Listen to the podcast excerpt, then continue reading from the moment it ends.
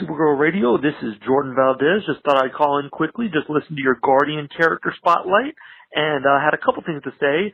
Uh, first off, I'm so glad you pointed out that uh, Otis is in the Smallville season 11 comics. He is hilarious in those playing off of Michael Rosenbaum's legs, or I guess technically it's not Michael Rosenbaum in the comics, but uh, a continuation of that version of the character. Absolutely love it. I also want to express my excitement about Smallville alum Anthony Konechny uh, coming to Supergirl next year uh, because uh, that's right, he is a Smallville alum. He was in the season nine episode Idol. Uh, he's the delivery boy actually that brings Clark and Lois that box with the uh, police officers that the Wonder Twins uh, accidentally um, captured because they didn't realize they were undercover. Uh, so anyway, he is uh, a Smallville alum, so I thought I would point that out, and I'm very excited to see uh, him on the show and to see what he brings to the role of Agent Jensen, which I believe is a bonus Smallville Easter egg because Jensen Ackles uh, came to Smallville in season four, and here we have Agent Jensen coming to Supergirl in season four, uh, played by a Smallville alum. So anyway, I thought I'd point that out. Very excited to see what he brings to that role of uh, Agent Jensen. Uh, that's all I had to say. So I'll just wrap up by saying Kalana forever. Uh, talk to y'all later. Bye bye.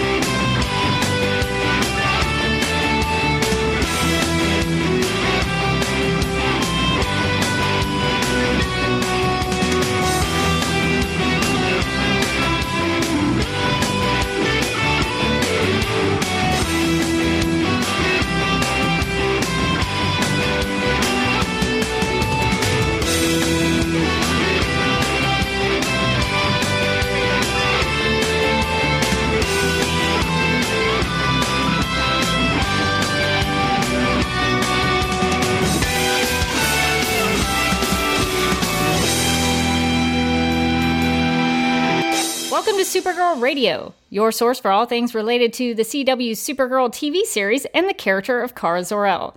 My name is Rebecca Johnson, and for this episode of the podcast, I'm joined by Wendy, aka at Kara underscore Querl on Twitter to shine a character spotlight on Brainiac 5. So, welcome to Supergirl Radio, Wendy. I'm so glad to have a Brainiac 5 uh, expert slash fan join me to talk about him. It's a pleasure to be here, and now everybody gets to hear what I sound like. Hi, guys. I love your Twitter account. You share a lot of great old panels and uh, constantly educating me on some things. So, I, I, very much appreciate what you do on Twitter and, and, and sharing all of that great comic knowledge. Sure, it's my pleasure. Well, uh, before we get into the actual spotlight on Brainiac 5, would you tell our listeners and also tell me, because I don't know this answer, uh, about your history with the character of Supergirl? Where, where did you first uh, come to interact with the character of Supergirl? My journey with Supergirl started when I was very, very little, and I used to climb up into the attic on rainy days and go through my dad's old comic book boxes uh, where he had all his Silver Age comics, and he wasn't necessarily too happy with me about that. uh, but it was it was a losing battle, so he had to give in eventually. Um, and that's where I read, you know, all of the you know Silver Age Supergirl stories and got some of that backstory. And then eventually, you know, I was old enough to take my penny candy money and go down to the corner store and, and go through the spinner rack and buy my own comics. But uh, but uh, when I started, that's that's that's where I started with Supergirl was in the old Silver Age comics. Yeah, that's awesome. Um, some of those uh, stories I, have been reading a, a, little bit of uh, Silver Age Supergirl, and there's a there's a lot there. A lot of the stuff that we know of Supergirl and her mythology comes from the Silver Age. Those comics really were kind of geared towards girls and like you think of comics you know back in the 60s were geared towards but they weren't they were very diverse and they were comics for you know all different kinds of, of people or you know adults kids um, you know, girls, boys, and, and Supergirl was very much a character for girls. Um, and and that's part of what you know got me into it is, is that here's a spunky little uh, rapscallion you know, getting into trouble and uh, and hanging out with her super friends. That's cool to know that you made a connection with Supergirl at that that age in your life, and you had comics that you could read that you could um, uh, that would appeal to you at that time.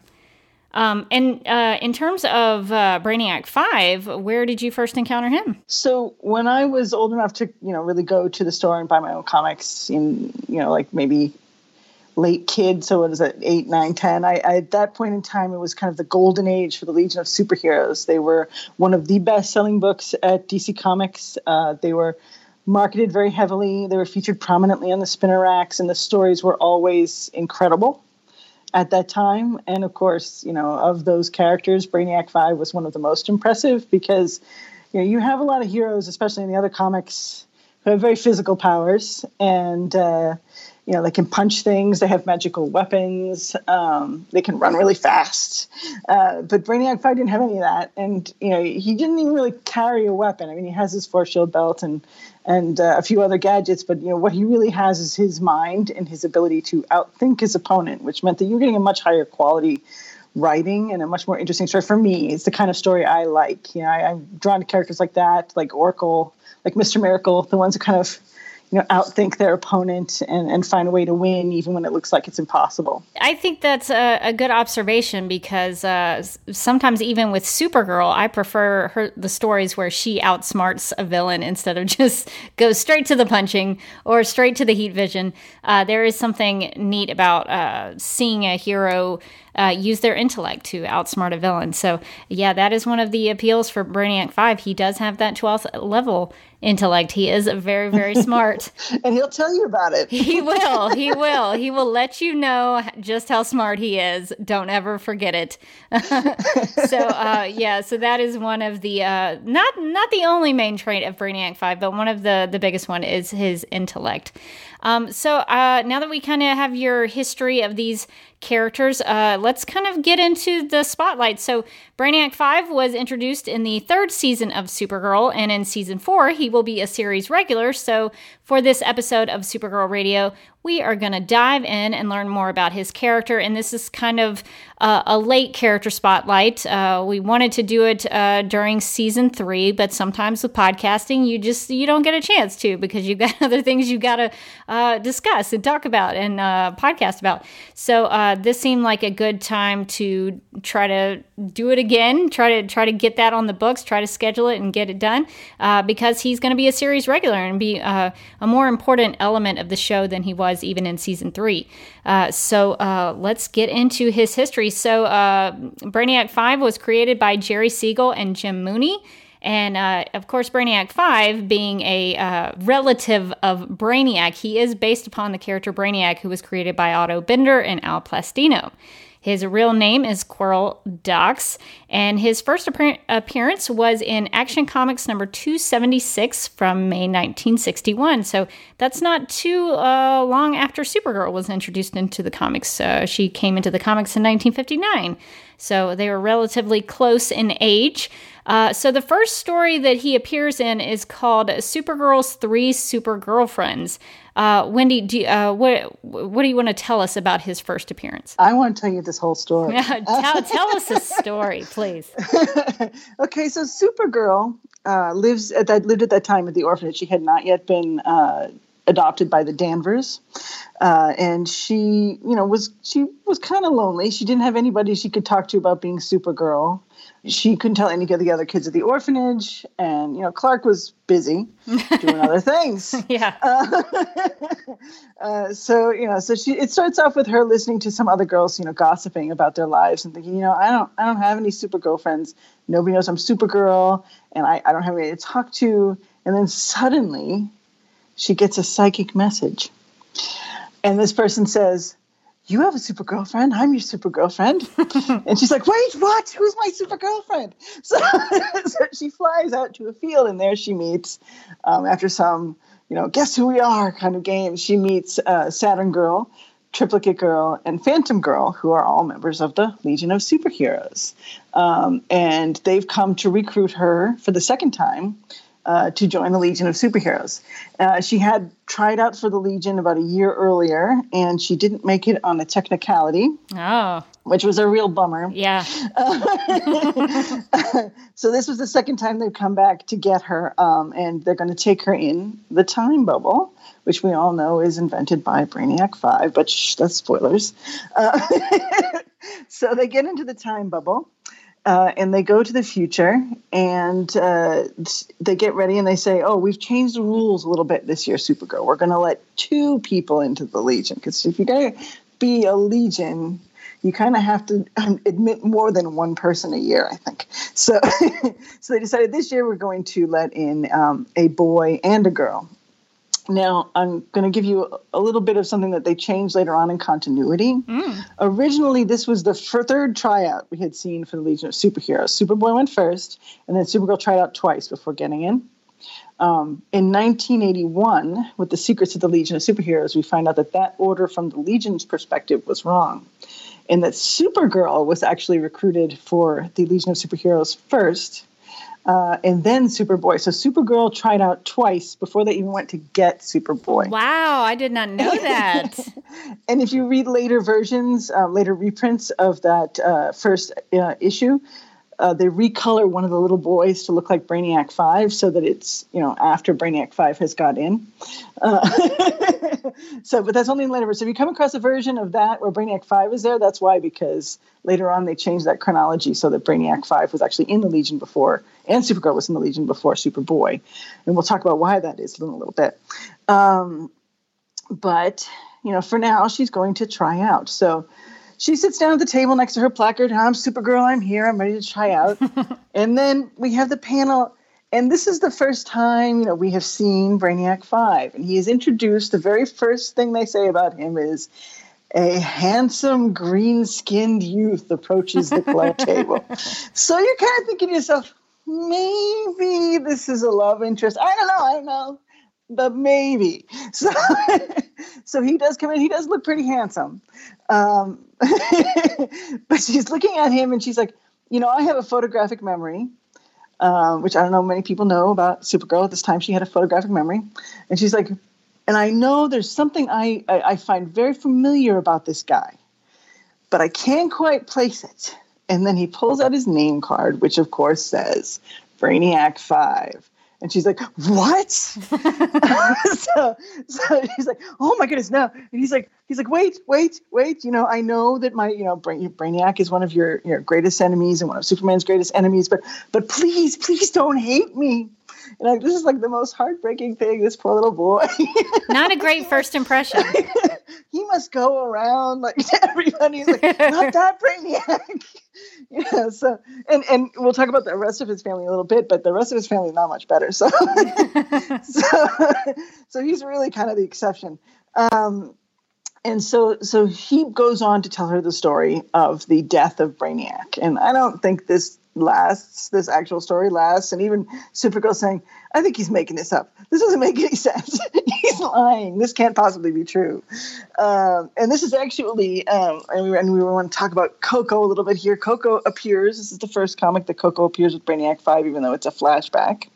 And it's actually Koko that kills Brainiac. what? hold on, hold on, hold on. Back up. So Koko the monkey, who is like Brainiac's sidekick, yes, is responsible for his death. Is responsible for his death.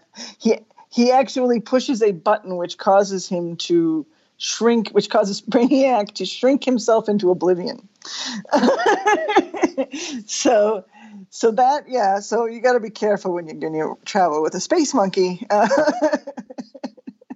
um, so he's got the super monkey and he tells the story of how uh, brainiac dies and, and supergirl's not buying any of this she's like this guy you know whatever i don't believe him uh, I'm, I'm, watching him he's a brainiac i don't think i could trust him um, and she's like he's like no no I, I love superman and he says, yes, yeah, so he says he popped out of existence. It was reduced to nothingness because uh, Koko uh, pressed the button and reversed the Shrinkinator. So then it is, comes time for Kara to uh, try out for the Legion. And she decides to use her power of so super digging, uh, which is an interesting, you know, power choice for Supergirl. Uh, no frost breath, no heat vision, no, uh, you know, flying or super speed. She's going to use super digging. So she uses her X-ray vision to find a bunch of treasures, and she super digs. And this scene is actually uh, reproduced several times uh, in comics history, uh, where she digs and she finds these things. It's it's reproduced in the Supergirl Annual Number Two. It's reproduced in Supergirl Adventures from the Eighth Grade.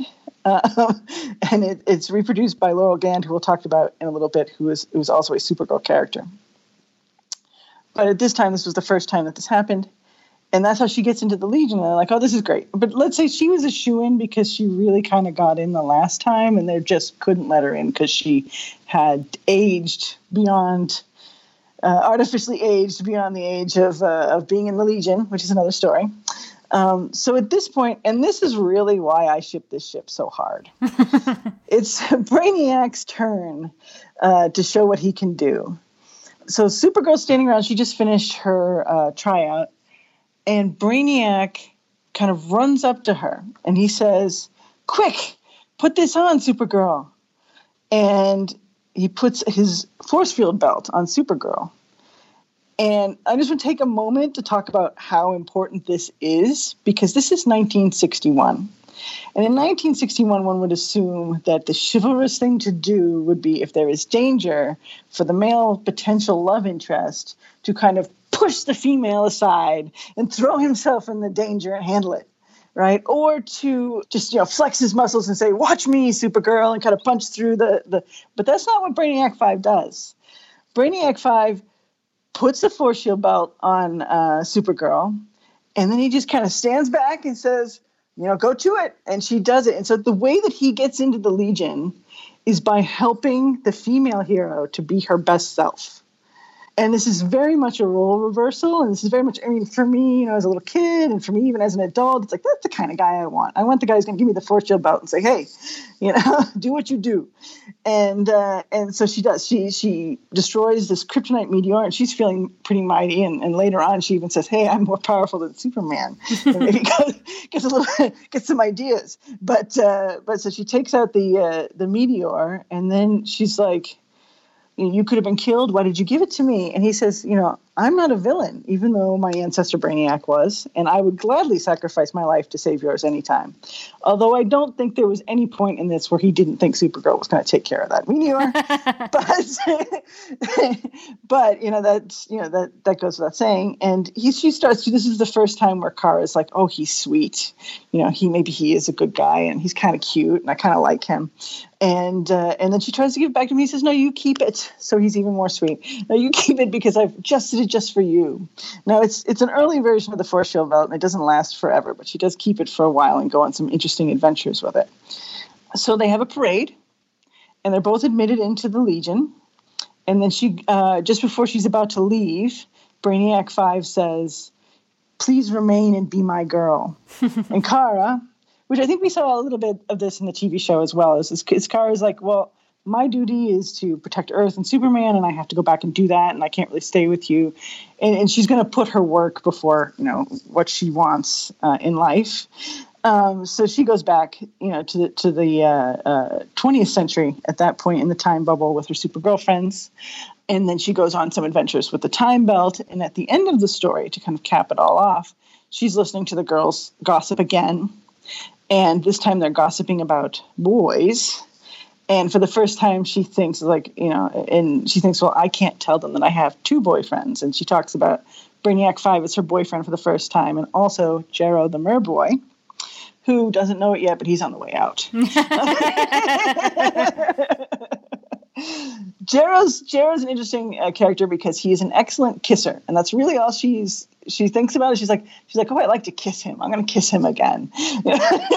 so he's so apparently merboys are excellent kissers, but uh, but after the introduction of Brainiac Five, I think she only sees him once or twice more. Once in this adventure, and then uh, I think there's one more adventure. And in fact, when she comes out uh, as Supergirl to the world that's really when Jerro kind of actually is like, you know, I, I think I don't really have a chance at Supergirl anymore.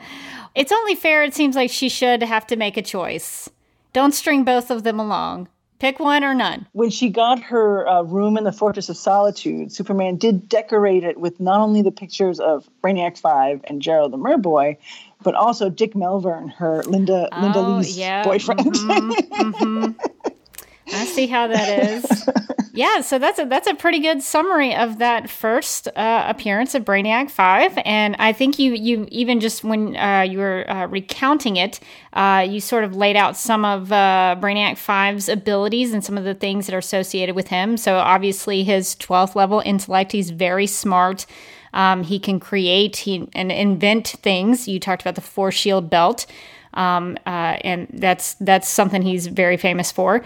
Um, he also time travels, and uh, he he can fly with the Legion ring, of course, the Legion flight ring, and he's also a, a leader of sorts. And I think this is the first time you see him sort of step up and make a decision to uh, there's that uh, jet that flies the Legion cruisers flying over my house. I don't know if you can hear that.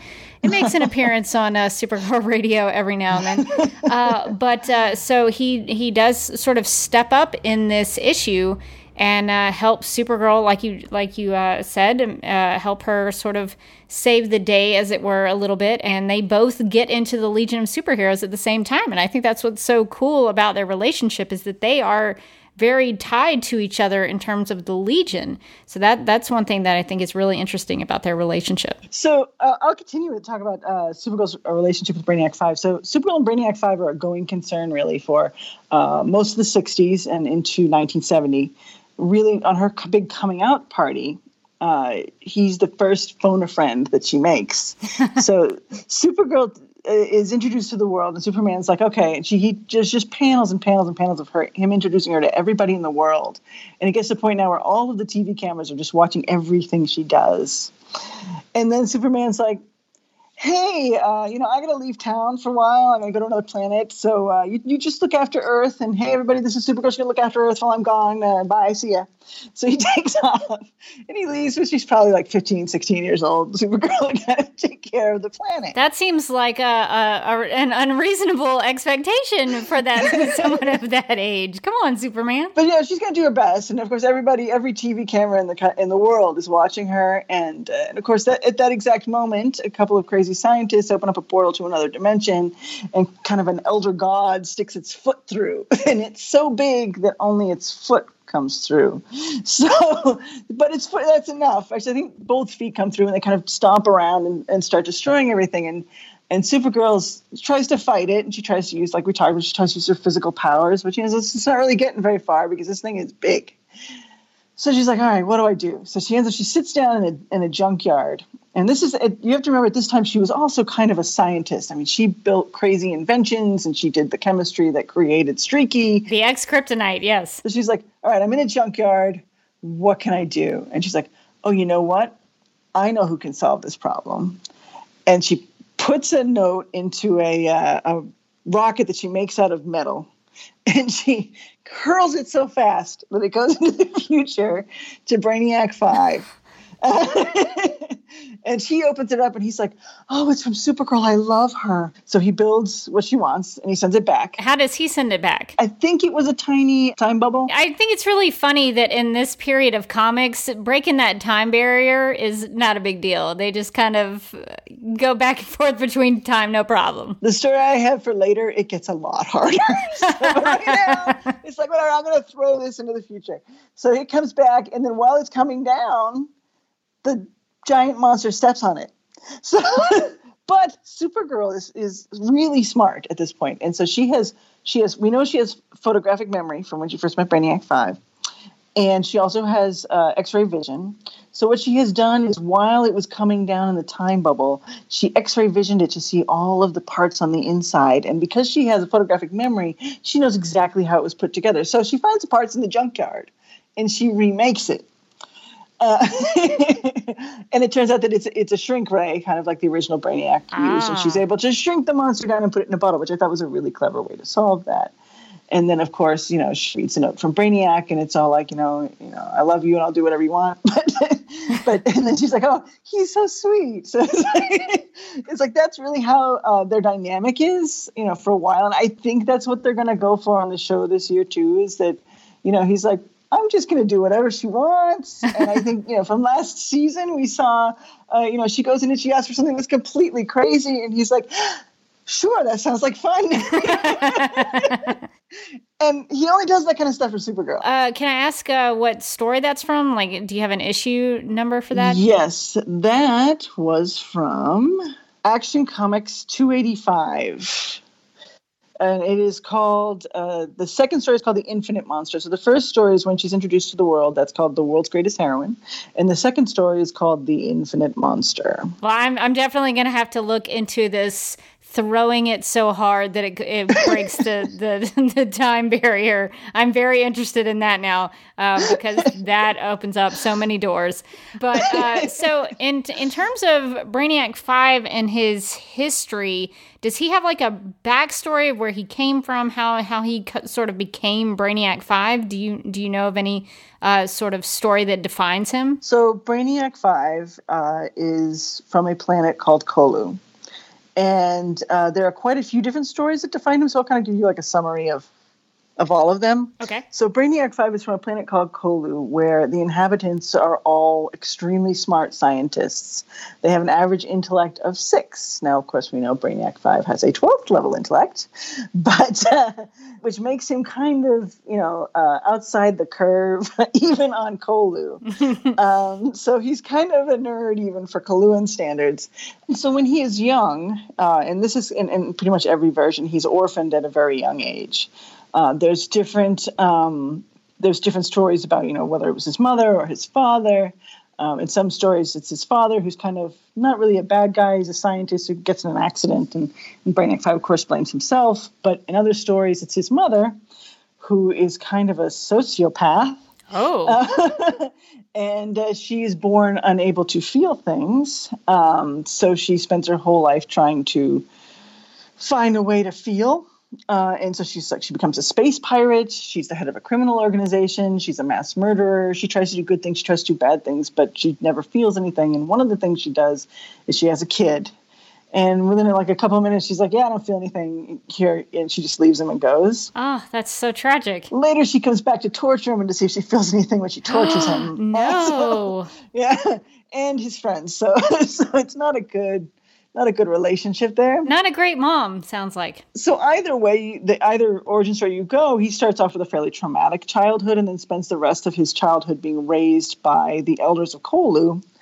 Um, in the original Silver Age, you know, he starts to kind of really become fascinated with the stories of Superman and obviously Supergirl, and he becomes very um, that that becomes kind of his obsession. He stands Superman and Supergirl, which I think you see in a lot of other works. It definitely spills over into the cartoon, um, and that's kind of what what leads him to choose the life path. So I mean, he's had a pretty crappy childhood. He could easily go the way of the other Brainiacs. Oh, sure. But he chooses to use his power to help the most people possible, um, which he learns from Supergirl, you know, especially and Superman also. Um, and what he does then is that the life paths he chooses before he ends up joining the Legion is he just goes to study time travel. And he's studying time travel, which you find out after Supergirl's death, specifically to meet Supergirl. so. well, I mean, you need goals in life. I guess he he had a goal. He worked towards it. yeah, and you know he got there, which is more than a lot of us can say. True. So he he is this big Supergirl stan. He wants to meet Supergirl, and this is when you realize that he created the time bubble that they used to keep going back in time to get Superboy and Supergirl and uh, they went now you know you see that it's been retconned that supergirl was first. So that was really it. He he's like hey legion i have this time bubble you can use it if you bring back supergirl. Um, so that that's really how he kind of got started. He was and he studied at the time institute um, under a giant cockroach named Circadia Senius. I have not read a ton of these uh, Brainiac 5 stories while he's at the Time Institute. I've, I've seen him pop up in a few stories that I've read, but he's he's kind of the I, I think I'm drawn to like weird looking characters. He's a great character. The idea of this character is very fascinating to me, and the the fact that Brainiac Five goes to a time institute to study time travel, I just love it so much. So I'm a big fan of Circadia Senius. In Metropolis, so it's the Metropolis Time Institute. So Metropolis is the forerunner of time research oh. in this time period. So, but Circadia Senius is actually one of the most um, caring and affectionate characters towards Brainiac Five in the entire of comics. Really, even you know, he's he's very much becomes like a father figure to him. And you know, when Kara dies, everyone's like, "Dude, she died a thousand years ago." You knew this was going to happen. They were all they're all being jerks to him. We'll talk about that in a few minutes. But in, in Circadia Senius is the one who's kind of like, no, you know, he needs this is he's really having trouble, and you have to be nice to him. Since he had such a troubled childhood and uh, the family life there, so at least he had somebody who cared about him. So that's good. And then, of course, he joins the Legion once they bring back Supergirl. Um, other stories have him being, you know, uh, that he blew up too many labs on oh, no. uh, Colu. uh, and then R.J. Brande, who is the rich guy who funds the Legion, uh, kind of took him under his wing when he was about, you know, five years old, and uh, and and gave him labs, which he then continually blew up. because you know, Brainy's very very smart, but he also likes to take big risks, and this is you know, but no risks, no reward. So he's you know, he, the payoffs are always amazing but he, you know, sometimes it, it doesn't always work out. So is is that basically uh, Brainy's backstory? Is that he kind of he he grows up and uh, spends time at the Time Institute, and that's where he sort of learns how to to apply some of his intellect and some of the things that uh, he he wants to create and invent. Um, is is there anything else that we need to know more about his backstory? That's generally, uh, you know, where he where it comes up to. Um, and then he joins the Legion from the Time Institute. Um, there is a story going around on Wikipedia uh, that is wrong, where they have the origin story of Circadia Senius and the origin story of Brainiac 5 mixed up. Oh. In that story, Circadia Senius goes to view the beginning of time, uh, and that is specifically outlawed by the Green Lanterns. Wow. So the Green Lanterns show up and try to arrest Circadia Senius, and Legion's like, no, no, no, you know, he, you know, he's working with us, and it's okay, and uh, and that gets settled, and then the villain, who's a guy named Universo, he's like, well, you know what? I want to see the beginning of the universe, and he's a Green Lantern, so he sneaks in and goes to see the the uh, the beginning of time, and of course, then the, the Green Lanterns show up and they have another big fight uh, with this other Green Lantern, and that's what gets them banned from Earth. wow. So the Green Lanterns then become banned from Earth because they, they came in guns a blazing. Uh, and I believe they destroyed the Time Institute.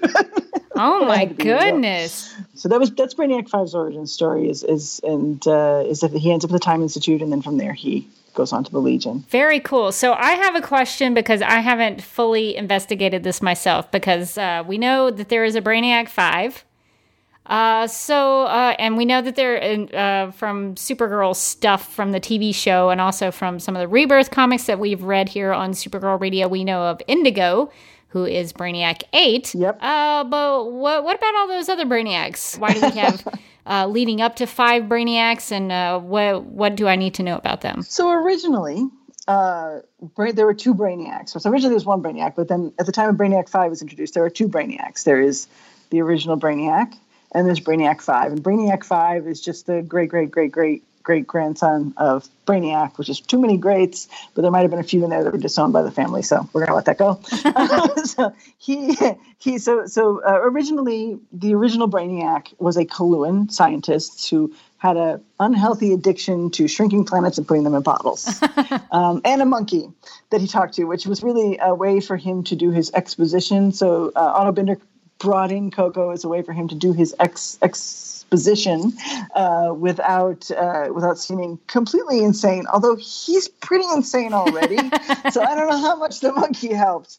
Uh, so he he basically liked to bottle cities, and and this went on for a while, and he was a great bad guy. Um, and then there was a guy named Edmund C. Berkeley. And Edmund Berkeley uh, created a computer kit, and he's a really interesting guy if you want to go look him up later, um, but he created a computer kit that he was selling in Popular Mechanics at the time. Popular Mechanics, which Otto Binder subscribed to and loved. Uh, and that kit was called the Brainiac Computer Kit. So Edwin Berkeley went and said, Hey, you're infringing on my copyright. But he was kind of a cool, enlightened guy. He wasn't in it for the money. So what they ended up settling on. So he created his kit in 1955.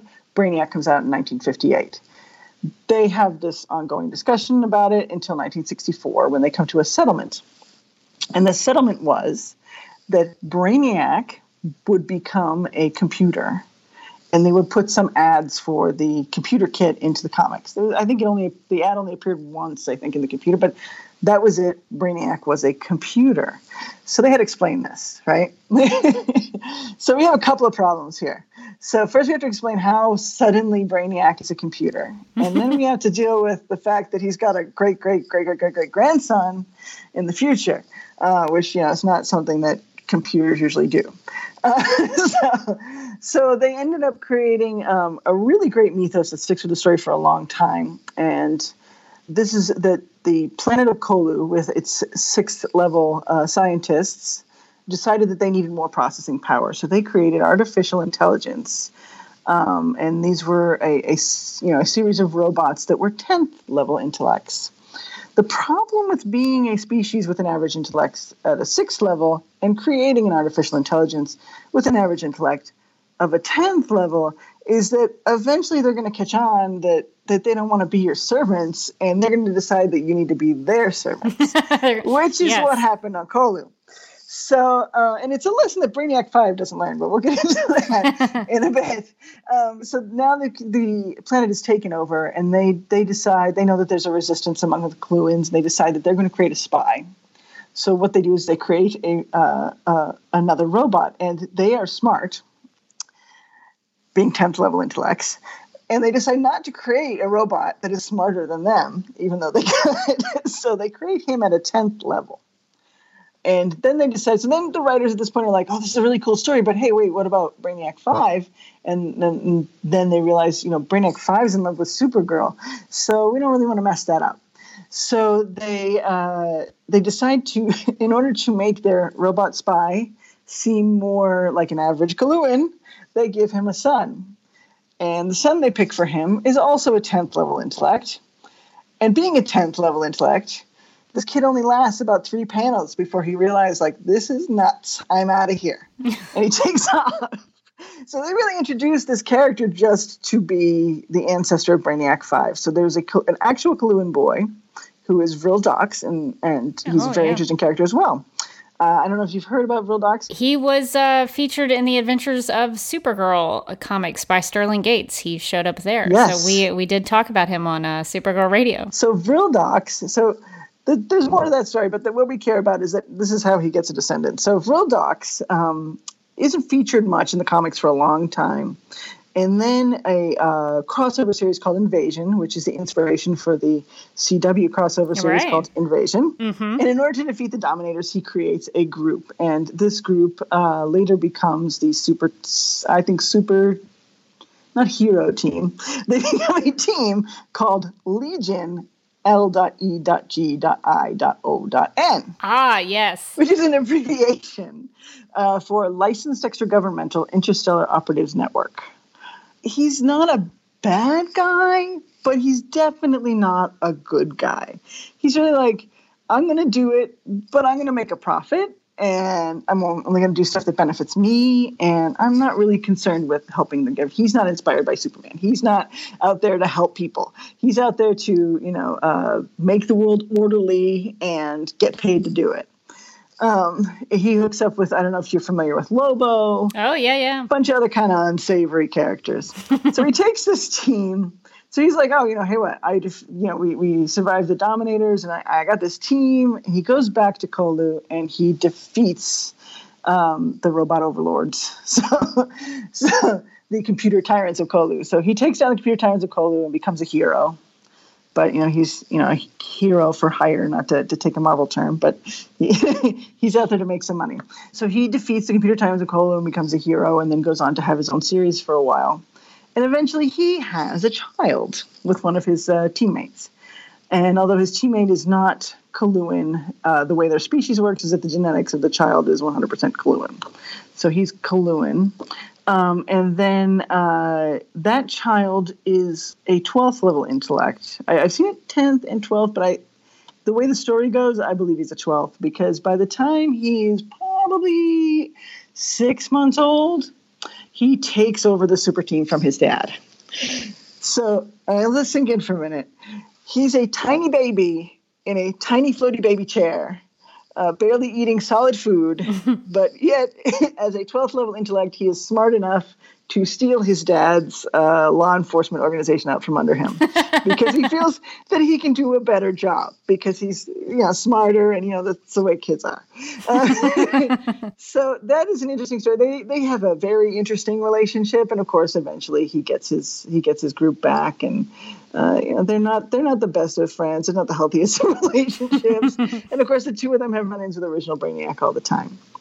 Um, and that, that really takes us up to Brainiac 3. And then we talked a little bit about Brainiac 4, who is either a guy named Kajz Dox, K A J Z, who is a scientist who dies young and who kind of basically, you know, m- makes Brainiac take the Brainiac um, name and kind of you know, inspires him to prove that it's it's not a bad thing and to claim it back, um, and to work extra hard to to to prove that you know he's better than that. But it's still kind of, you know, it's not a great relationship either. the poor kid, he's got to go to school and says, hi, I'm Brainiac. And it's like uh, there's a joke that's made in one of the Legion comics where where he comes in and he introduces himself to the to the rest of the Legionnaires for the first time, and he's like, you know, I'm I'm Brainiac Five, and uh, I think it's Invisible Kid who snickers and says, "What was Darkseid Two taken?" Oh. So, so, so, you know he doesn't he gets a lot of gruff, but uh, so it's it's either this you know you know very gentle guy who dies young, or uh, it's his psychopathic mother, which we already talked about. And then we get to Brainiac Five. So that's really the story um, of the Brainiacs and you know their history with the computer tyrants of Colu. Oh yeah, that is a uh, an interesting family tree. They have a lot of uh, ups and downs. It seems like. Uh, so thanks for guiding us through that. So, um, in terms of Brainiac 5's other relationships, we we sort of talked about his uh, dynamic with Supergirl. But I, when I was doing research on Brainiac 5, I noticed that he also had uh, relationships with Dream Girl and another character named Andromeda.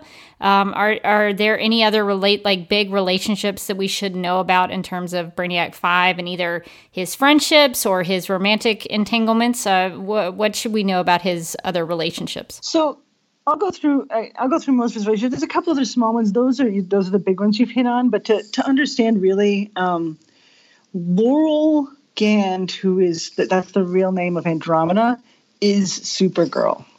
So, so let me let me explain to you what that means. Um, so, after Silver Age, there's a break, and basically the reason why that happens is because there's a big shakeup in the comics, and Supergirl ends up in uh, Superman Family, which was their big idea to to take all of the Superman family of comics, so Jimmy Olsen and Lois Lane and Super Baby and Bizarro and Supergirl and put them all into 100 page giant book, might have been 80 pages, but I think it was a 100 page giant book, um, and and sell it at a at a higher price.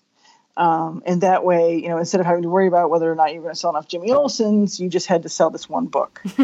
uh, not to disparage Jimmy, he had some great issues, uh, but that way you would get your variety. And the other the other thing they were able to do with that is they didn't always have a new story. So Supergirl, sometimes she was in the book, sometimes she wasn't in the book. Sometimes she'd have a new story, sometimes it'd be a reprint. Um, so that made it really hard for her to have a lot of continuity. And she also had a different set of writers that was a different creative team from what was going on over in the Legion, and they wanted to go a different direction with her. So so they kind of that was a break. So it, from 1970, for most of the 70s, there was a break there and then Great Darkness Saga happens. Uh, the Great Darkness Saga, which I know you've heard, like everybody who comes on here talk about the Legion, talk about the Great Darkness oh, Saga. yeah, it's a big story. so I'm going to talk about just the, the, my favorite parts, which are the Supergirl parts. uh, so Supergirl is not in all of this book, but the parts that she is in, uh, she is amazing. This is probably my second favorite uh, superhero fight of all time. Is her fight against Darkseid.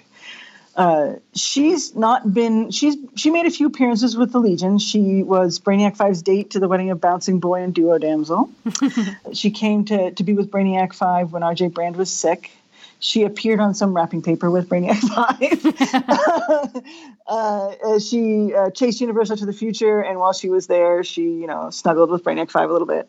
Uh, there's kind of a theme here. Uh, so, so there's a few other times that she, that she came and she interacted with uh, with the future, but really, you know, it's just, just a spattering of time, a spattering of times that she was there over the 70s and you know her book had kind of had some trouble. And i know there's people that love this era. It, you know it just wasn't the sales weren't that great. And um, she came into this book and she fought uh, Darkseid, and Darkseid went up against Superboy and Supergirl, and he punches Superboy, and he punches him so hard that he sends him all the way back to the 20th century. Um, so this is established that Darkseid's kind of a badass, um, and and that this is what Supergirl has to go up against. So Superboy is now eliminated, and she alone has to fight uh, to fight off Darkseid until the Legion comes back with you know Brainiac 5's big plan, and she does, and she does it creatively, and it's very powerful. It's it's a kind of power that you don't get to see from her enough, and the audience is loving it and she's loving it and it just it went over really well. And to me that's really what makes that book amazing is that fight scene where she's taking down Darkseid. He gets the upper hand uh, like towards the very end but it's just as, as the legion shows up so it's no big deal. So she's basically keeps Darkseid at bay long enough for the legion to show up uh, and rescue her. The end of that book ends with brainiac 5 saying you know it's been a long time and you know i had you know i had this really great crush on you but i think we can be friends now if you don't want to be with me that's okay. And she's like oh really? Because you know i was just thinking about how cute you were. And then she takes off. And then there's just a couple of panels him going cute? Wait wait cute? Did she say i was cute? And then and then that's how it kind of ends. Now and that's kind of a funny little atrocide, except a few issues later, she comes back for the 300th anniversary issue, which really wasn't the 300th anniversary issue of the Legion. It was the 300th anniversary issue of Superboy, which had changed names to the Legion of Superheroes when the Legion of Superheroes became more popular than Superboy. But that's another story. so, but it was a three. It was an anniversary issue, so it was a big get together. It's kind of like you know your high school reunion uh, and these are kind of like all her high school friends, right? So she comes and she and she's like, I want to see my high school boyfriend. So she shows up and she's like, Hey, where's Brainy? That's like the almost the first thing out of her mouth. Um, and then she goes off uh, with Brainy, and then she doesn't go home. So she stays with Brainy for a quite a few issues, all the way until the um, annual, uh, where Karate Kid and Princess Projectra get married. And Superboy comes back. Remember, he got knocked into the past by Darkseid, and I think this is. Oh no, he came back for the reunion. That's it. But so he comes back, and he's like, he's like, you know, where, you know, hey, uh, so you came back for uh, for this wedding? And he says, you know, it's not. I don't get usually get to see you this much. He's like, oh, I I never went home. and he's like, hmm, where's Brainy? so at this point, then everybody's like, you know, making jokes about it, and, it, and it's it's very interesting. There's a there's a point at which Brainiac Five and um, and Superboy are playing a video game. And uh, it's a video game that he talks about how Superboy's like, and I've never won this video game, and every time I play you, beat you. And this is, and he says, "Oh, hey, and Supergirl's been around a lot, hasn't she?" And then Brainiac Five loses. and, he, blushes. He's like, I don't think I've ever seen you blush. Um, so they really start their relationship back up again at that point. Um, and he makes her a her room in the new headquarters. It's the closest room to his uh, room and to his lab, even though there is a row of rooms in between him and everybody else because he blows up his lab too much. Uh, her room is the closest room and uh, and so they're really going hot and heavy. And the plan was uh, revealed later on that that they were going to bring her to the future, um, because even after the movie, the sales of her book were not that great, and people really seemed to like her in the Legion. So they were going to bring her and see where that went. It wasn't necessarily going to be a permanent thing, but they were going to kind of explore what would happen when instead of Kara always going back. So they were obviously, you know, be in love when she was in the future, and then she'd go away, and you know, absence make the heart grow fonder, what would happen if she stayed around? And then, uh, of course, uh, we come to the last adventure that they're on together, and it doesn't go very well. Um, and at this time, we knew crisis was coming, and you know, it, it was it was you know there's this kind of darkness on the horizon. But uh, it does not go well and she um, and she's like i i two people die and it's it's not entirely her fault but she feels like it's her fault. And she uh, she's like i need to go think about this and, and, figure out what's right with my you know what's going on with my life. Uh, and she just kind of takes off. And you can see brainiac 5 there. And he's like but bakara wait. And you don't realize at this point because at this point when you're reading the comics originally you didn't know that was the last time she was going to be with in the future with the legion um, but it's just like when you look back on it it's such this, this poignant like brainiac five's face like watching her go like no i was going to have you stay for like 20 years and then you could go back but uh, the next time he sees her is during the crisis. Now, the crisis on Infinite Earths uh, robbed us of Kara for 20 years and Barry Allen for 23 years. Um, so those of us who you know are growing up in that time, it's like there, there's a whole generation of people who Wally West was their Flash. Yeah. And we had a series of kind of not quite Supergirl, Supergirls that really you know were all over the place because none of them were Kryptonians. So during the crisis, uh, the, everybody in the entire uh, DCU that has like pretty much ever been a character in DC Comics is part of the crisis. Um, and a lot of it is just kind of to say goodbye to some of these older characters, which they're kind of eliminating or moving around. And of course, Kara got lumped in with that. Um, there was a move at the time to make Superman the last son of Krypton, and that meant getting rid of everything else Kryptonian. Um, that meant that you know, Supergirl, that meant no Krypto, that meant no Streaky or Comet or Beppo. How dare they? Superman was never Superboy, but this was this was a big deal. So the crisis was how they were going to bring all that to happen. All of this change to make it an easier uh, DC universe for people to understand because there weren't so many characters, and also to make it more adult because they were going to get rid of all of the fun childhood characters. So um, the crisis starts, and, and you don't know what's going to happen yet. It's like you, I don't think people at that time didn't know, and then I didn't know what was going to happen. But uh, but it's really well written, and there's this one scene where everybody in the DCU is in a room and they're hearing the plan from the, the main characters of the crisis. Uh, there's Pariah, and there's uh, Alexander Luther, and uh, Harbinger. And they're all talking to the room full of every DC character ever, from the Challengers to Vigilante to Plastic Man to every, everybody. And everyone is watching and everyone is looking, and there may be a couple people who aren't, but pretty much everybody in the room is looking at the speakers except Kara and Brainy and Kara and Brainy are almost dead center in the picture, and they are having some kind of argument. And because so much other stuff is going on in the scene, you can't. I mean, you don't have any idea what they're saying. But obviously, most people interpret that as this is kind of Brainy trying one last time to get any extra time with Kara or to stop her from doing it. And he knows, you know, intellectually that he can't stop her from saving the multiverse because that'll be the end of the multiverse and she'll die anyways. Um, but at the same time, this is the love of his life and he doesn't want to see her get killed, so he's still trying to find a way to get out of it. Um, of course, this doesn't work, and, and this is my favorite. And as much as I hate that Kara was gone, this is my favorite fight scene in comics. She is just amazing and powerful and dedicated and she knows that, that, that this is very well going to be her death and she has to do it anyways. She's scared and you, there's moments where she's scared and you're like it's very human and she's she's still fighting and it's just very encouraging to see someone who's like you know this this is she knows it's probably going to be her death and she has to do it anyways. And then so she dies and the legion is just devastated. Um, and Brainy is devastated, and then she, he goes to the funeral, and he's like crumpled up in a little ball with his head in his lap, and and Saturn Girl's there trying to to make him feel better. And this is it's weird because this is not Saturn Girl at all. She is not a loving, caring person. Uh, I mean, she does care, but she's it's you know she's in a very much a you know practical kind of way and it's just it's really really sad and then you know, it continues and brainiac 5 immediately goes back and he's like you know he's, he's he can't stop fighting the crisis and he won't stop to think about Kara and people are afraid he's going to snap. And then we get to um, the issue baptism.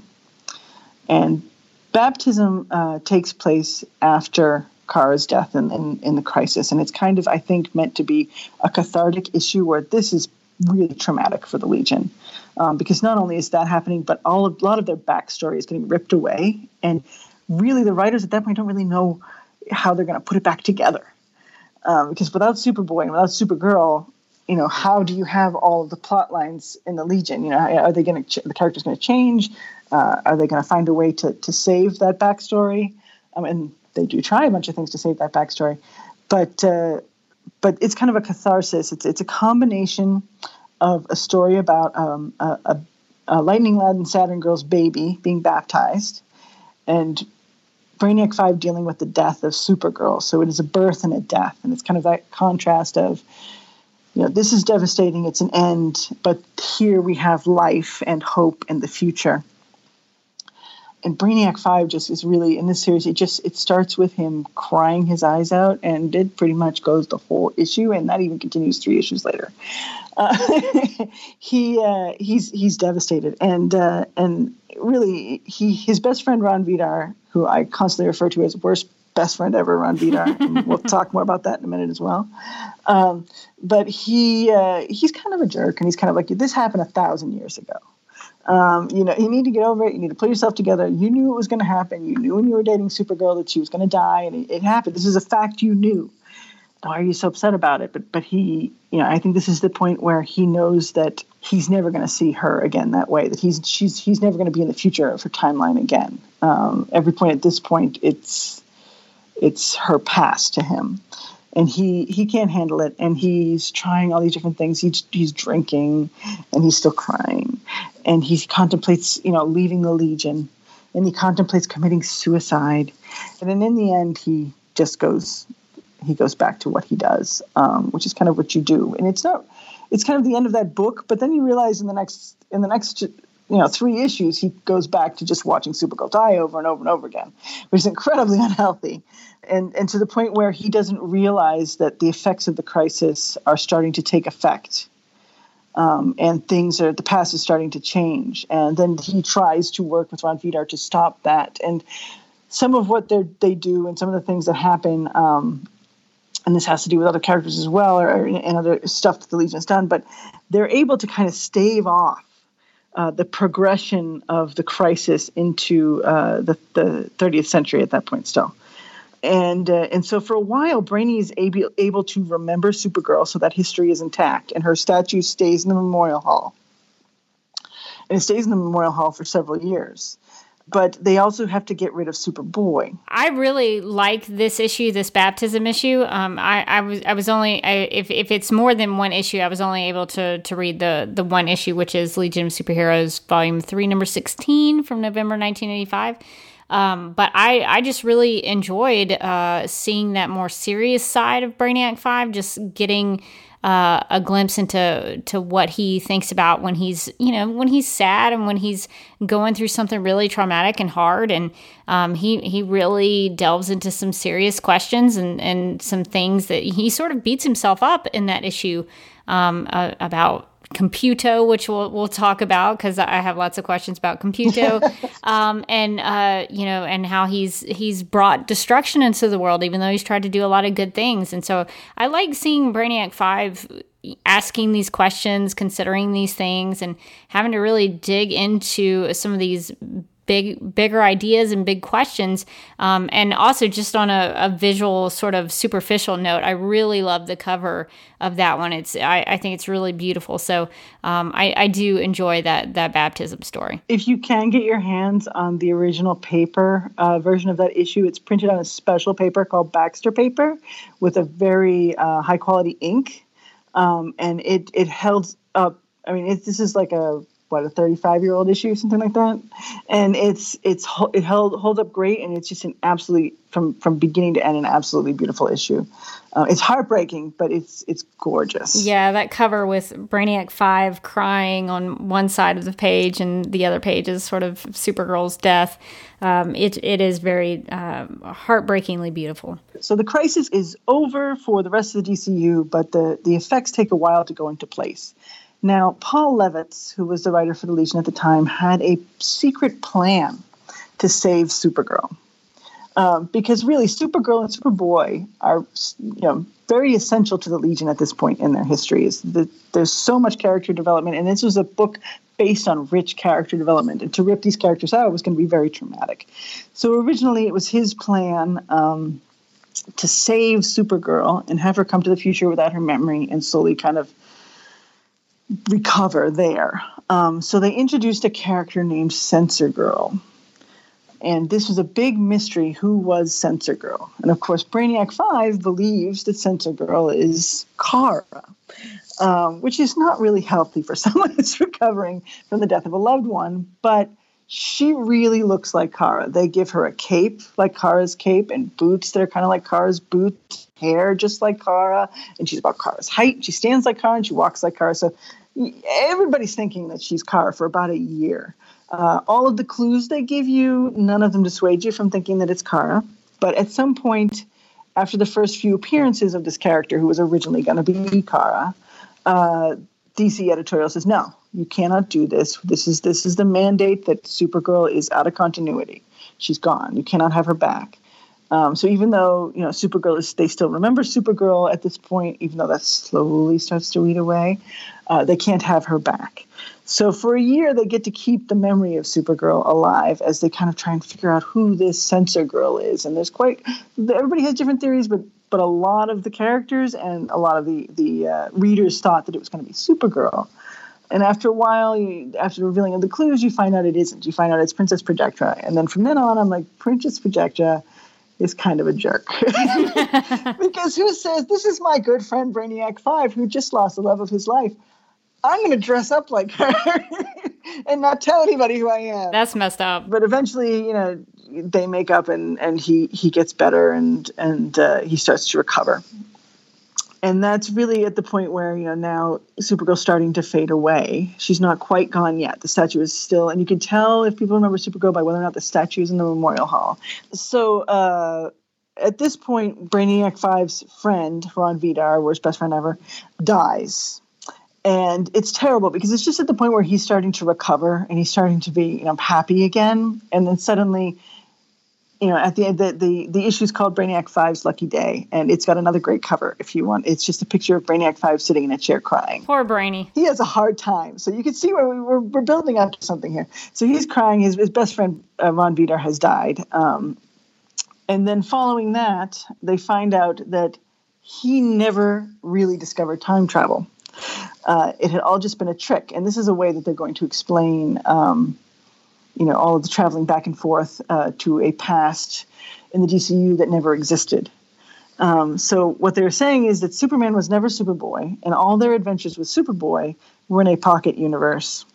Which, if people don't know what a pocket universe is, it's kind of like a tiny universe created for a specific purpose, and that Superboy there was their Superboy, not Superman.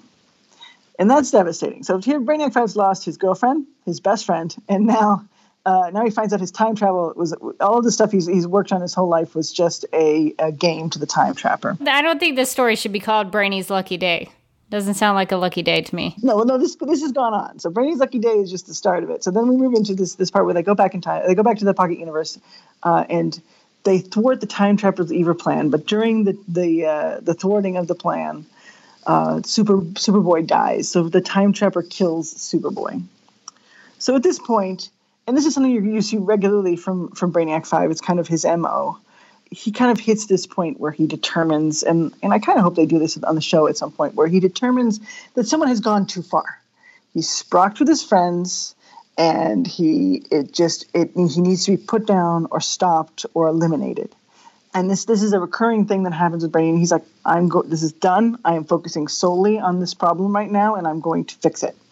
And he's joined by Mon-El uh, and Saturn Girl and Duo Damsel because Duo Damsel used to date Superboy um, before she married Bouncing Boy. Um, that's a whole other podcast. and the four of them form a conspiracy. And this arc is called Conspiracy. It starts in Legion of Superheroes issue 46 um, from the 1984 run. Um, and then uh, it goes into issue 50 with a little kind of epilogue in 51. And basically, Brainiac 5 and, and his three conspirators begins to build something with which they can reach the time trapper at the end of time. And it's it's not easy, and they're trying to keep it secret from the rest of the Legion. And the rest of the Legion is like, you know, we want to get the, they want to get the time trapper too, but Brainiac Five knows this is a suicide mission, and all of these people are like, you know, if we die, that's worth it because you know this is Superboy and we owe it to Superboy. So they don't want to tell anybody else.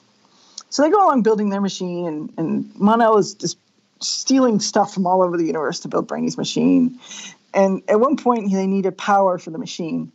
So Element Lad is on monitor duty, which is basically you watch what other people are doing in the Legion, and if they need help, you send them help. And, and it's, not, it's not really particularly eventful day.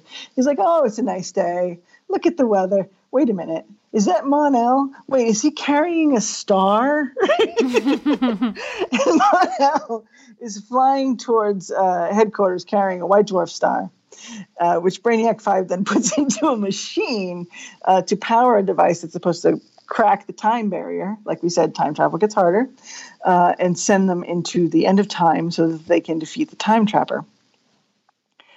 This, of course, is one of Brainy's plans that has, you know, a lot of great stuff in it, but it just doesn't quite work out the way he wants to. And he ends up blowing up headquarters. Oh, no. So now everybody knows that Brainy's up to something.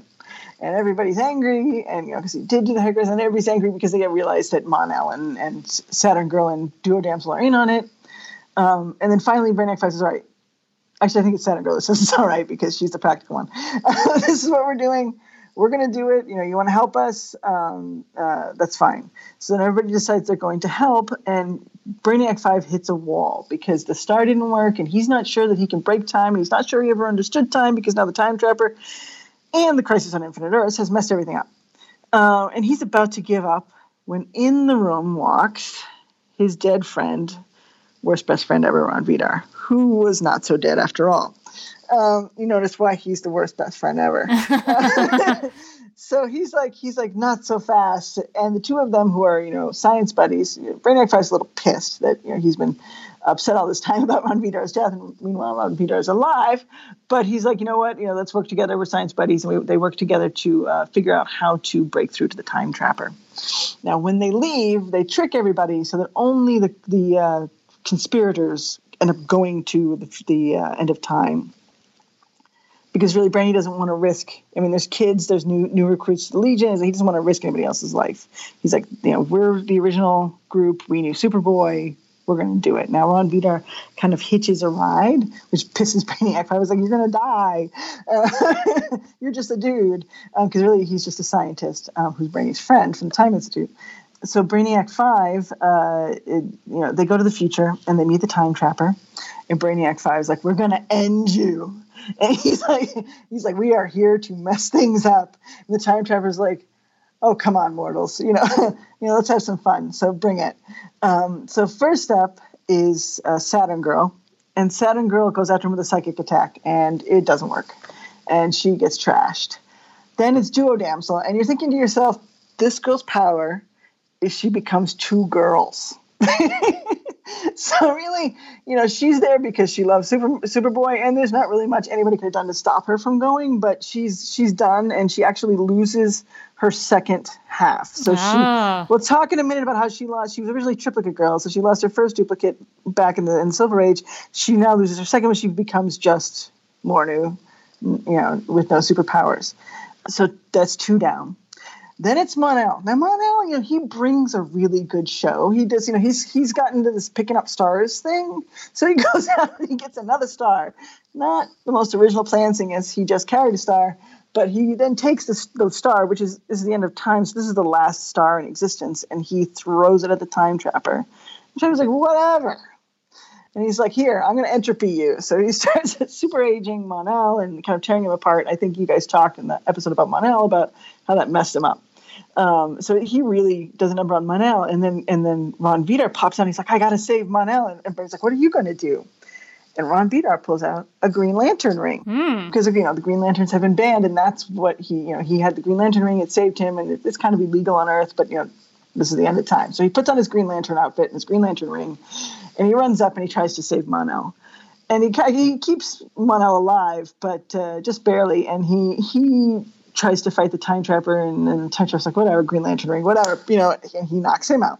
So now all these powerhouses are down, and we're left with Brainiac Five, who has uh, 12th level intellect and a force field belt.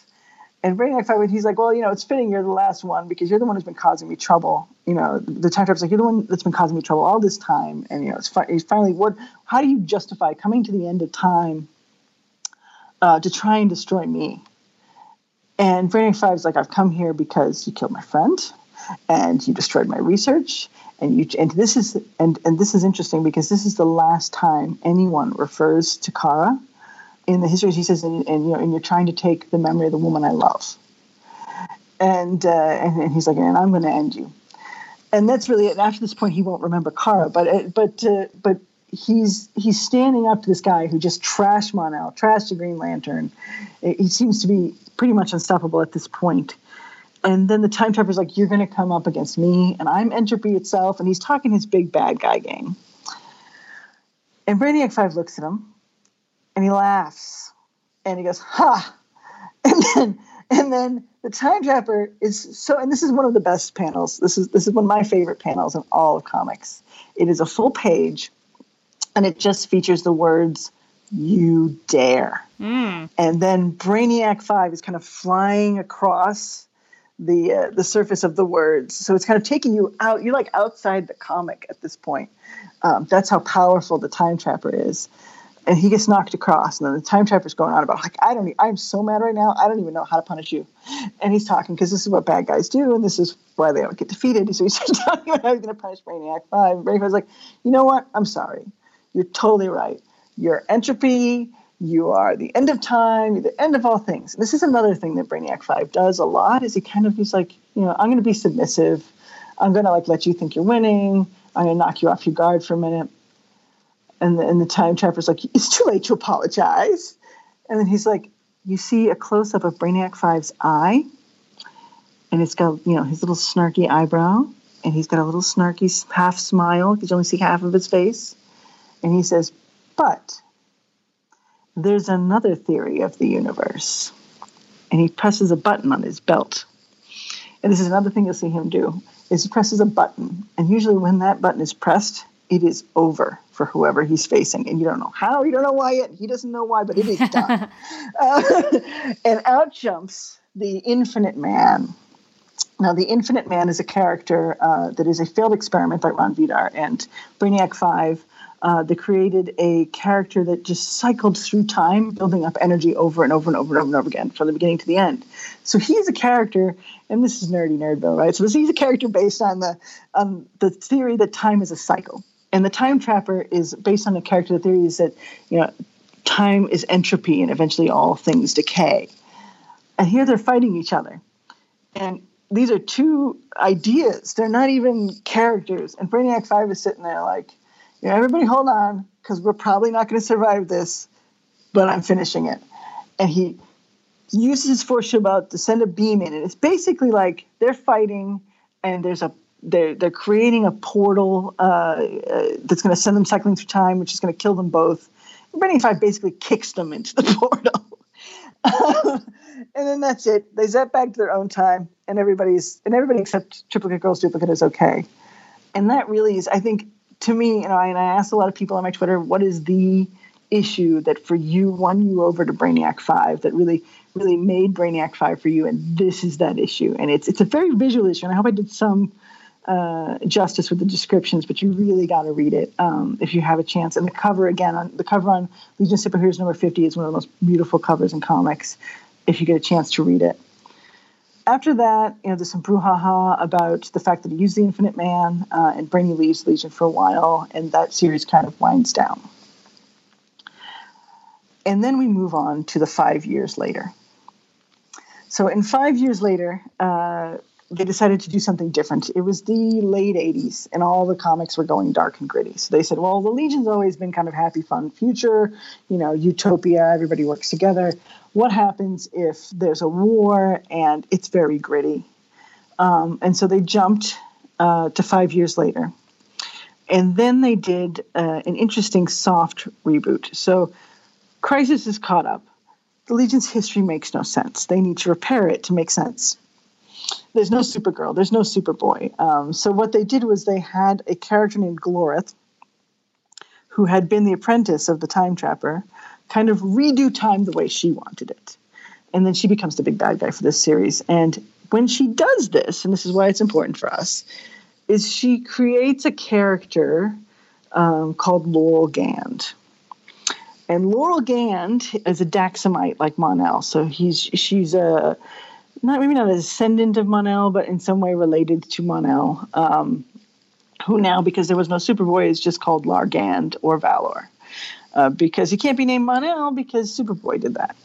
Uh, so, uh, so she, so she is in the story, and you're like, well, who is this mysterious character? And it doesn't take them very long to give her an issue where she basically reveals that her entire backstory is uh, is Supergirl's backstory. Hmm. So she was the one who dug the hole and, and got the uh, the artifacts. She was the one who fell in love with Brainiac Five, um, and now they finally get a chance to explore what happens to Kara and Brainiac Five uh, when Kara never has to go back to the past. Right, so they start their relationship and they just continue it, and they're in love for a very, very, very long time. Um, but uh, they hit a point where, you know, bad things happen, and, and you know it's Brainiac Five, so you know, he feels guilty about every time he fails, and he starts to kind of blame that on uh, on the distraction uh, that is Laurel, and that she's keeping him from doing the good that he could be doing, and he starts to become kind of bitter and, and cold. Um, and then, so the, over the five years gap, at some point, it this kind of matches up with the time that Brainiac 5 left the Legion after defeating the Time Trapper uh, to go and, and study on Colu. This Brainiac 5 also left the Legion to go and study on Colu, but it was slightly different. And during that time, uh, she she uh, started a relationship with worst best friend ever, Rond Vidar. No, that's not right. I know. I know. Oh no. and they have a baby. oh. They're not married, but they have a baby um, named Lauren. So they they're trying to make it work. So this is uncomfortable, right? So you know he has to come back to the Legion, and and she's there with his best friend and their baby, and he's like he's upset because he misses uh, he misses both uh, Laurel, who's his Supergirl, and and Ron, who's his best buddy. But he's not really comfortable being either one of them anymore. I could see that being awkward. He doesn't know how to talk about it because you know he's never really been great talking about his feelings, and uh, and that just kind of festers for a while. And and it's an interesting exploration. I'm not gonna tell you their whole story, but it's an interesting exploration. That goes on for a little while, and then DC decides it's too gritty. Um, and the kids aren't reading the comics and so they they what they do is something very interesting and this. It, it just makes for some very interesting stories.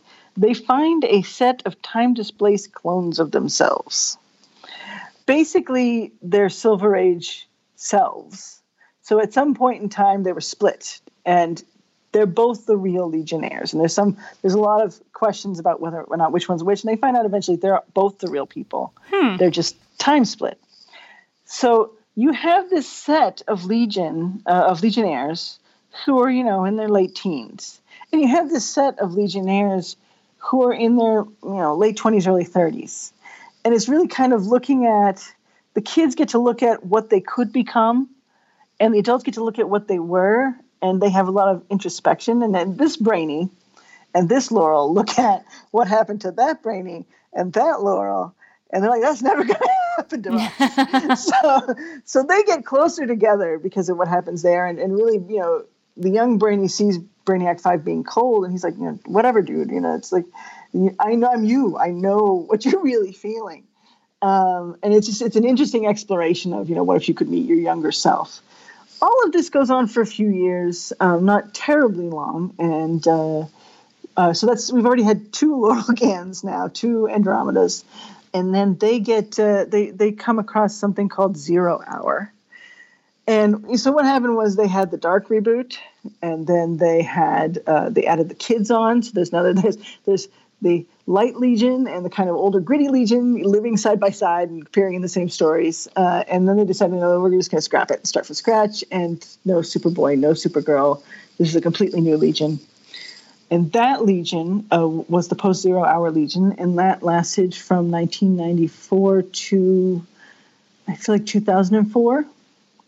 And that legion, there was an Andromeda, but she was um, a Nazi. Oh. So, so she belonged to a Daxamite group called the White Triangles, which is a xenophobic group of terrorists. And um, she, Brainiac, she and Brainiac 5 do like each other, but of course he's not a Daxamite.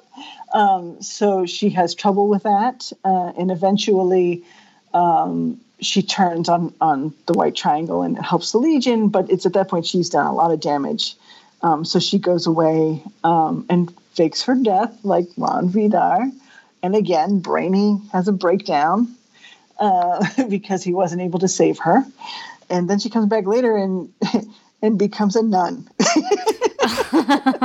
so Brainy's got no luck right now, and this is really uh, it, it's it's still a few more years. And towards the end of that run is when he starts to uh, kind of cozy up to Lyle, and he and Lyle uh, have this friendship that may be more. Um, there's some hints that maybe they're going out uh, that maybe he might have dirty pictures of Lyle. maybe, uh, and then and then of course they share a kiss at one point. It's a kiss on the cheek, and it's kind of very innocent, but it's it's it's kind of led to more speculation about their relationship. That's really fascinating. I did not know that Andromeda was a version of Supergirl, so that is uh, eye opening for me.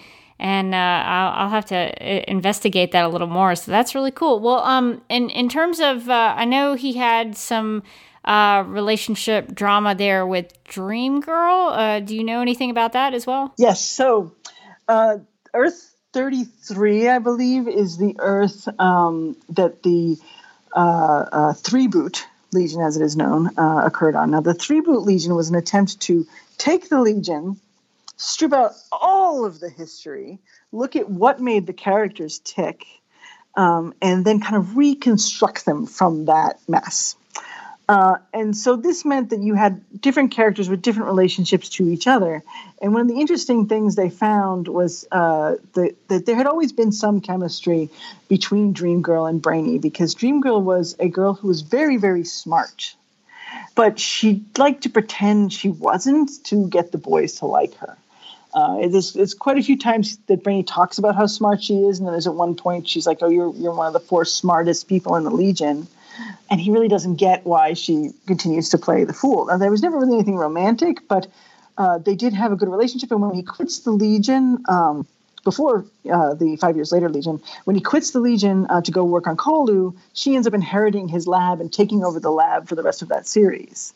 Um, so there is there's always been some connection there. She knows how to use his belt. She knows how to to do a lot of what he does, um, and so there, there, was always that kind of uh, mutual respect but in this new uh, reality, uh, they took the concept that Brainiac 5's, you know, raison d'etre, the thing that keeps him going is this idea that there is no problem that he can't solve and that there is no issue that he can't fix, which is in direct conflict with Dream Girl's power set, which is what she dreams cannot be changed. Oh yeah. And that's that's interesting too. He needs to he cannot accept the fact that she dreams something and there's nothing he can do to make it not happen because it's going to happen and he's part of that. And her telling him about the dream is part of that. And it kind of drives him a little crazy. And so they have a lot of banter back and forth. And, and he's like, just stop it. You know, there's cause and effect. The world works on cause and effect. You can't keep telling me, you know, telling me what's going to happen before it happens. And, uh, and, and she thinks it's, I think she thinks it's kind of funny. And then she at one point jokes with him and, and he's like, he's like, she's upset because something happened in her dream and she doesn't want it to come true. And he's like, you know what? You know, your dreams don't have to be infallible. I'm going to do my best to make sure it doesn't happen. And she looks at him and she says, You'll feel differently when we're married. and then she walks away. And he's just like, What? Wait, what? And, then, and it's kind of like, it goes into his head and it goes and it went into everybody's head. It wasn't just that, that was a great scene. And everybody was like, oh, now we need to see what happens with, with Dream Girl and Brainiac 5. So, do they end up getting married? Yes, but it's not the way you think. uh, so, so by issue, uh, I believe it's issue eight. I'm not entirely sure what the issue number is, but it's not very far into the run. Dream Girl dies. oh no! So she has a premonition that basically she has to stop of her premonitions. She can't see beyond a certain point. And Brainiac 5 thinks there's something wrong with her powers. So he's slaving away to try and figure out what's wrong with her powers. We have to fix her powers because we need to be able to see the future. What he doesn't anticipate is that the reason why she can't see the future is because she's not in it. And at that point, when she dies, it's like when Kara died, and he kind of shuts down a little bit. And he takes his force field belt and he walks over to her dead body and he puts it on top. And everybody's, Brainy, you need that force field belt. We're still in the middle of a battle. You can't stop. You have to, you know. And he's like, no, leave me alone. Leave me alone. Kind of like in that the the episode uh, uh, season three, episode eleven, when he's like, "Nope, I'm thinking," and and, uh, and, so he stays there for a couple of issues where he's just standing there over Dreamgirl's body, and it's just trapped in the force field. Eventually, he comes out of it and, and he finishes the battle. But what he has done is he traps her soul inside of his force shield. Um, and then, which is not you know too sciencey, but you know, hey, Brainy's like it's all energy, and this is conservation of energy, and no energy has left her body. So everything is still there. So I should be able to save it. So he works with a bunch of different things, and he's able to do this crazy experiment, which um, shoots, which is supposed to put her consciousness back in her body and bring her back to life. But the problem is the his head gets in the way of the beam, uh, so it doesn't actually do that. So what ends up happening, and this in the comic, depending on who's writing it, it's portrayed differently, but basically he ends she ends up living in his dreams. So this is around the same time as the Battlestar Galactica um, was out, the new Battlestar Galactica, and there's a character in there. Um, I think it's Six who lives in Baltar's head. Yes, yes. And and so this is kind of like that. So she'll come out and she'll say, "Hey, Brainy, you know, tomorrow you don't want to eat the toast because you know it's spoiled or whatever." so so she'll come out and give him predictions every now and then. Um, and they kind of hang out in his head. Um, and that's where they start to build a relationship. Really, before she dies, there's a scene where she's talking to Saturn Girl about how much she likes Starboy. So before she dies, she's not really interested in Brainiac 5. But while she's living in his head and she's seeing firsthand who he is and what he does, which nobody else sees, because this particular Brainiac 5 is very secretive. And she sees, like, you know, he's doing this all for, like, you know, the good and, and the right reasons, and he's very smart and and he's, she starts to see who he really is inside his head. Now, you know, it depending on who's writing it, sometimes she's able to go in other people's heads, and sometimes she lives in his head, and they're not really consistent. But that goes on really until the very last issue, um, when he finally makes her a body, and she comes out, and they get engaged. So they do get married. I think it's important for us to, uh, on Supergirl Radio, to kind of understand Dream Girl and her relationship with Brainy, since Dreamer will be introduced in uh, season four of Supergirl, uh, who is going to be sort of uh, connected to Dream Girl. So uh, I, I, think it's something that I would like to learn more about, uh, just because Dream Girl is a character that I don't. Uh, admittedly, don't have a lot of knowledge about, so that's good to know about her her relationship dynamic with Brainiac Five because I wonder if they will talk about that on the show. Honestly, I shipped that ship pretty hard at the time, so I think they have a really great chemistry, and I'd like to see some of that come into the show um, about how you know Brainiac Five's like I can fix any problem, and Dream Girl's like, well, yeah, but this is how it's going to be, so you got to just deal with it. Uh, and I think that that dynamic will be good too. I'm I'm hoping they don't play her as the ditzy kind of Dream Girl. Um, because I feel like that's something that belongs in the 60s and maybe the 70s, and and just let her be smart. So I'm, I'm, I'm hoping they don't go that route, but I think that the banter between them even back then was great and and her ability you know and her knowing the future and brainy knowing that he can't change it. Of course this may be a brainy that knows a dream girl in the future and you know he might be able to he might be saying you know like i know your dreams are infallible. Maybe she's the one who needs to accept it in this. So it will be interesting to see what they do with that character. I'm really excited about that. Yeah and you mentioned brainiac uh, well you mentioned uh, starboy with Brainiac 5. And one yes. of the uh, stories that I read uh, in terms of Brainiac 5's history was a story called Brainiac 5's Secret Weakness. Yes. Um, and this, this is a story that is, I think, is kind of sad, but also kind of creepy if, uh, if you want to look at it that way. But uh, this is a story where the basic gist of it is that at, at the beginning of the story, you're, you're told that Brainy's been having trouble sleeping and uh, at, at the same time, he's been thinking about Supergirl a lot, and he, he even mentions at one point that Supergirl was the only girl he ever really loved. And Brainy and Starboy go they they go hang out for a weekend at this place called the Recreation Asteroid, which is a man-made paradise of fun and pleasure. And uh, this is where he uh, encounters Supergirl. He reconnects with Supergirl, and and she tells him that life without him is meaningless. And I'm sure that's something that he he wanted to hear. and uh, so Supergirl convinces Brainy to quit the Legion and go away with her. And so they end up uh, going away and they, they encounter this uh, deadly Zotron belt of radiation. And during that time, Supergirl saves Brainy with her cape. It's actually kind of an interesting way to rescue him. She, he, she wraps him up in a cape. And uh, at that time, uh, correct me if I'm wrong, because I tried to hang out in there with this story, but uh, this Kara, this Supergirl who saves him in this situation, is actually revealed to be the real Kara uh, because Starboy called her because they're like freaking out because Brainiac Five quit the Legion, um, and so it's uh, it's revealed that uh, this one is the real Supergirl, but the uh, Supergirl that he thought he was running away with was actually a mechanical android that he built himself out of loneliness. So he got really lonely, and was missing Supergirl, and he just uh, built this mechanical android uh, and didn't realize it. He had for, he had no idea that he was doing this. Um, so uh, I thought that that was a really interesting story that he had programmed this android uh, to love him and sort of dressed her up as Supergirl to pretend that she was Supergirl. Um, and uh, it was very tragic because it showed how much, I, I think, showed how much he loved her. Um, but he may maybe went about it a, a, a, weird way. So let's take a minute to deconstruct the levels of crazy. so so, you know, a normal person, you know, like a normal dude, they miss their girlfriend, they make a robot that looks like the girlfriend, they go to a spa by themselves, and, you know, then they're done. Uh, so, that's not what Brainy does. um, you know, that would be too normal. So what Brainy does is he basically he's really depressed and he builds a robot. Um, but not just a robot that looks like Supergirl. He builds a self-aware robot who knows she isn't Supergirl. Then he takes his self-aware robot who knows she isn't. He's not doing this consciously. He's doing this in his sleep in some of the funkiest looking pajamas I've ever seen. it's like some kind of medieval prince, but with no pants. So he built, he built, so he's built a, a robot who is self-aware, who knows she's not Supergirl.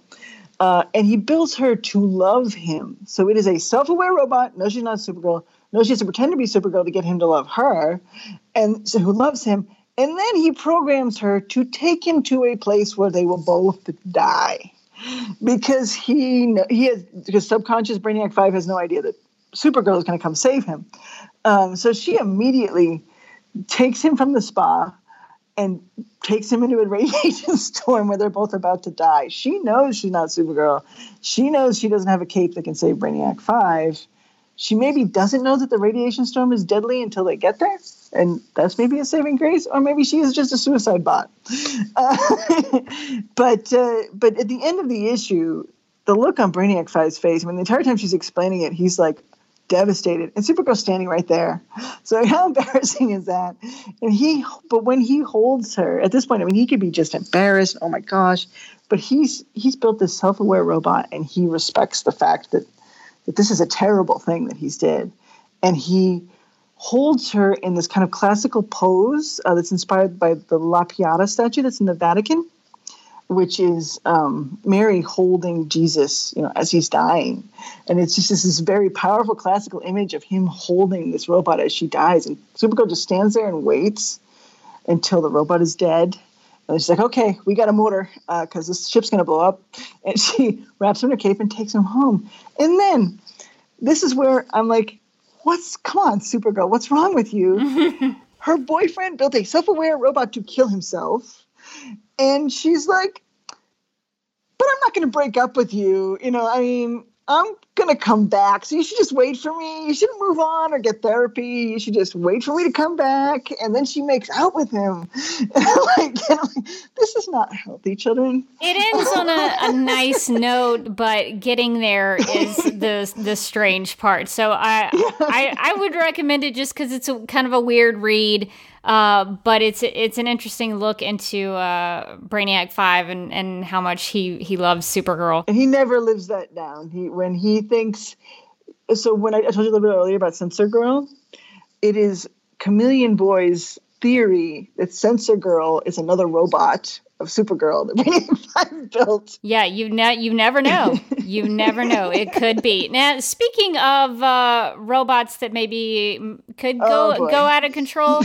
uh, let's just uh, go through real quick. Um, uh, give me a real quick uh, description of Computo and sort of Brainiac 5's uh, invention of this uh, computer that sometimes goes a little haywire. Yeah. So, what it starts out with is basically Brainiac 5 cannot learn from history, and he's going to create another computer tyrant of Colu. And again, like the you know ancient Coluans a thousand years earlier, he uh, you know, made a very smart robot. Um, but while he's making the robot, everybody keeps annoying him. And so people come and ask for this and come and ask for that. And Proty sneaks into the lab, and Chameleon Boy has to come and get him. And he's just, he's angry. He's like, get out, get out of my lab. And that the robot sees this, and this is his first uh, encounter with emotions. And he's like, "What did you just do that for?" And he's like, "Oh, you know, I was angry because they were." So the robot starts to use, you know, starts to look up what is, I guess, the future internet.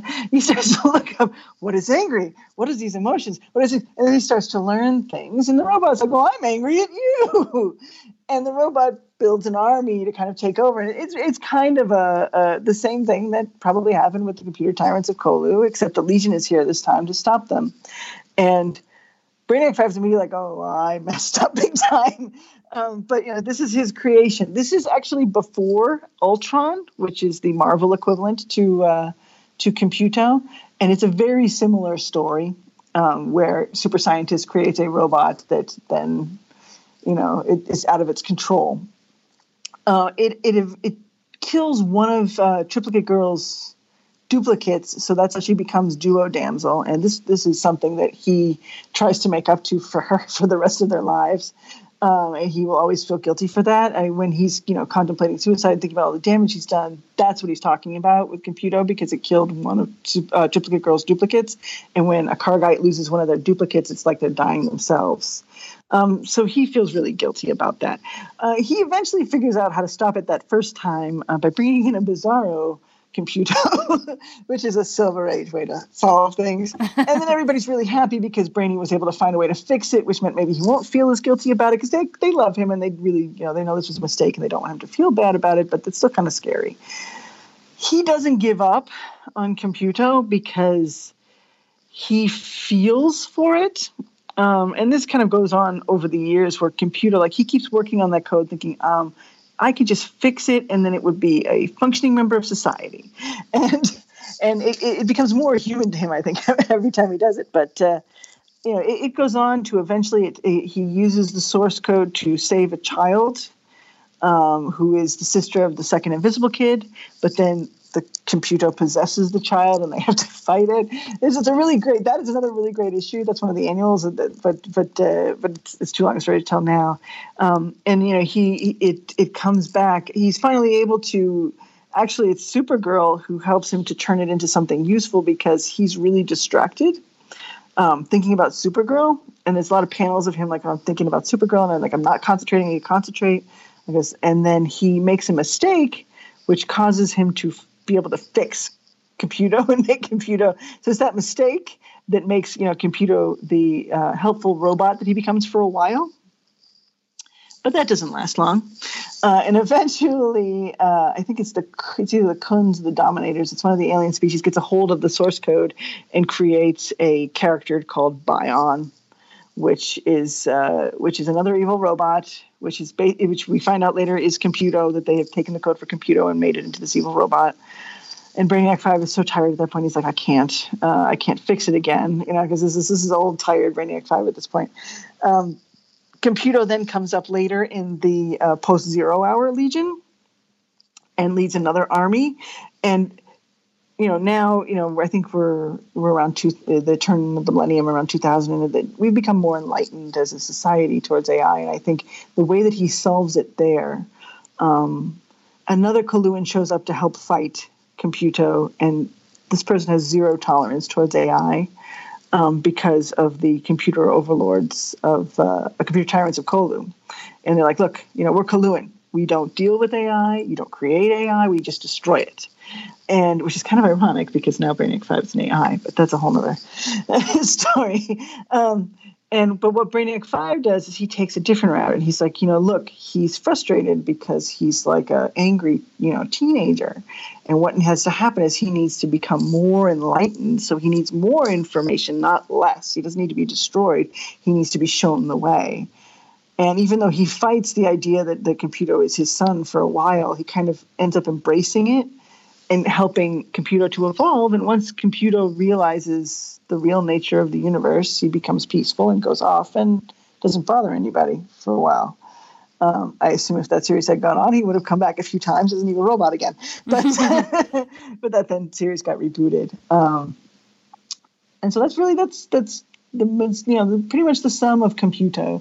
Uh, Brainiac Five keeps trying to fix Computo keeps trying to make Computo, uh, you know, uh, his friend, and uh, it keeps backfiring. Well, I, I thought Computo was a uh, a, a, fun part of Brainiac 5's history, uh, just because it, you know, evil robots. What what can go wrong?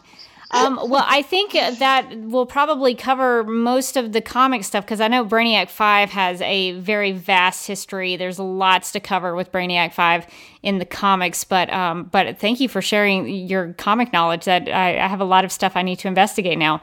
Um, but in terms of uh, some of his other uh, interpretations, uh, Brainiac 5 has also been on television.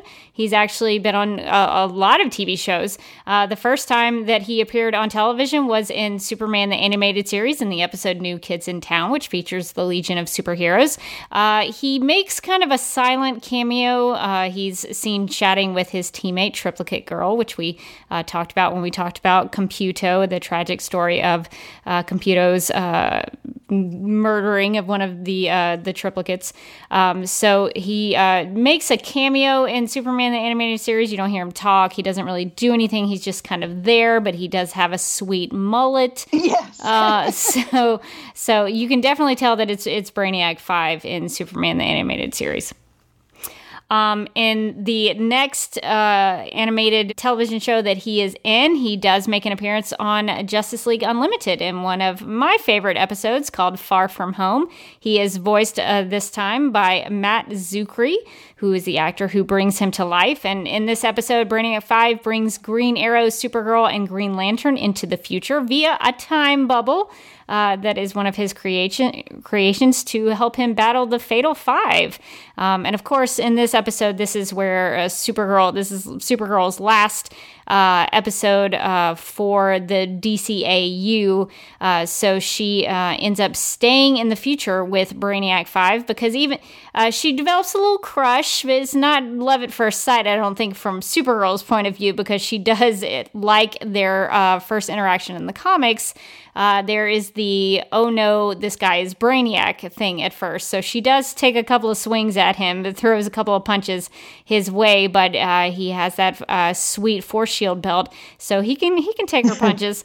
Uh, but they do uh, develop a, a, liking to each other. Brainiac uh, Five even uh, sort of almost says "I love you" to her, um, but she does choose to remain in the future with the Legion, and I think that's a really great way for her to go out of the the DCAU.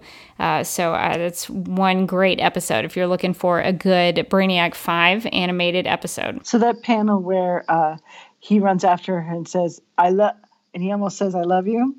That is almost exactly the panel where he actually does chase after her and say, I love you uh, in 1970. Uh, at the end of the Silver Age, so that that was there was a lot of those nice little nods in there that were like exact panels from some of the the more classic uh, Supergirl episodes. I, I, call that the day that we got everything that we ever wanted. yeah, that's really cool to know that they they uh, tried to incorporate some of those things from the comics into that episode. There's a lot of lot of good Legion of Superheroes uh, nods and characters and um, Easter eggs in there if you are a big fan of the Legion.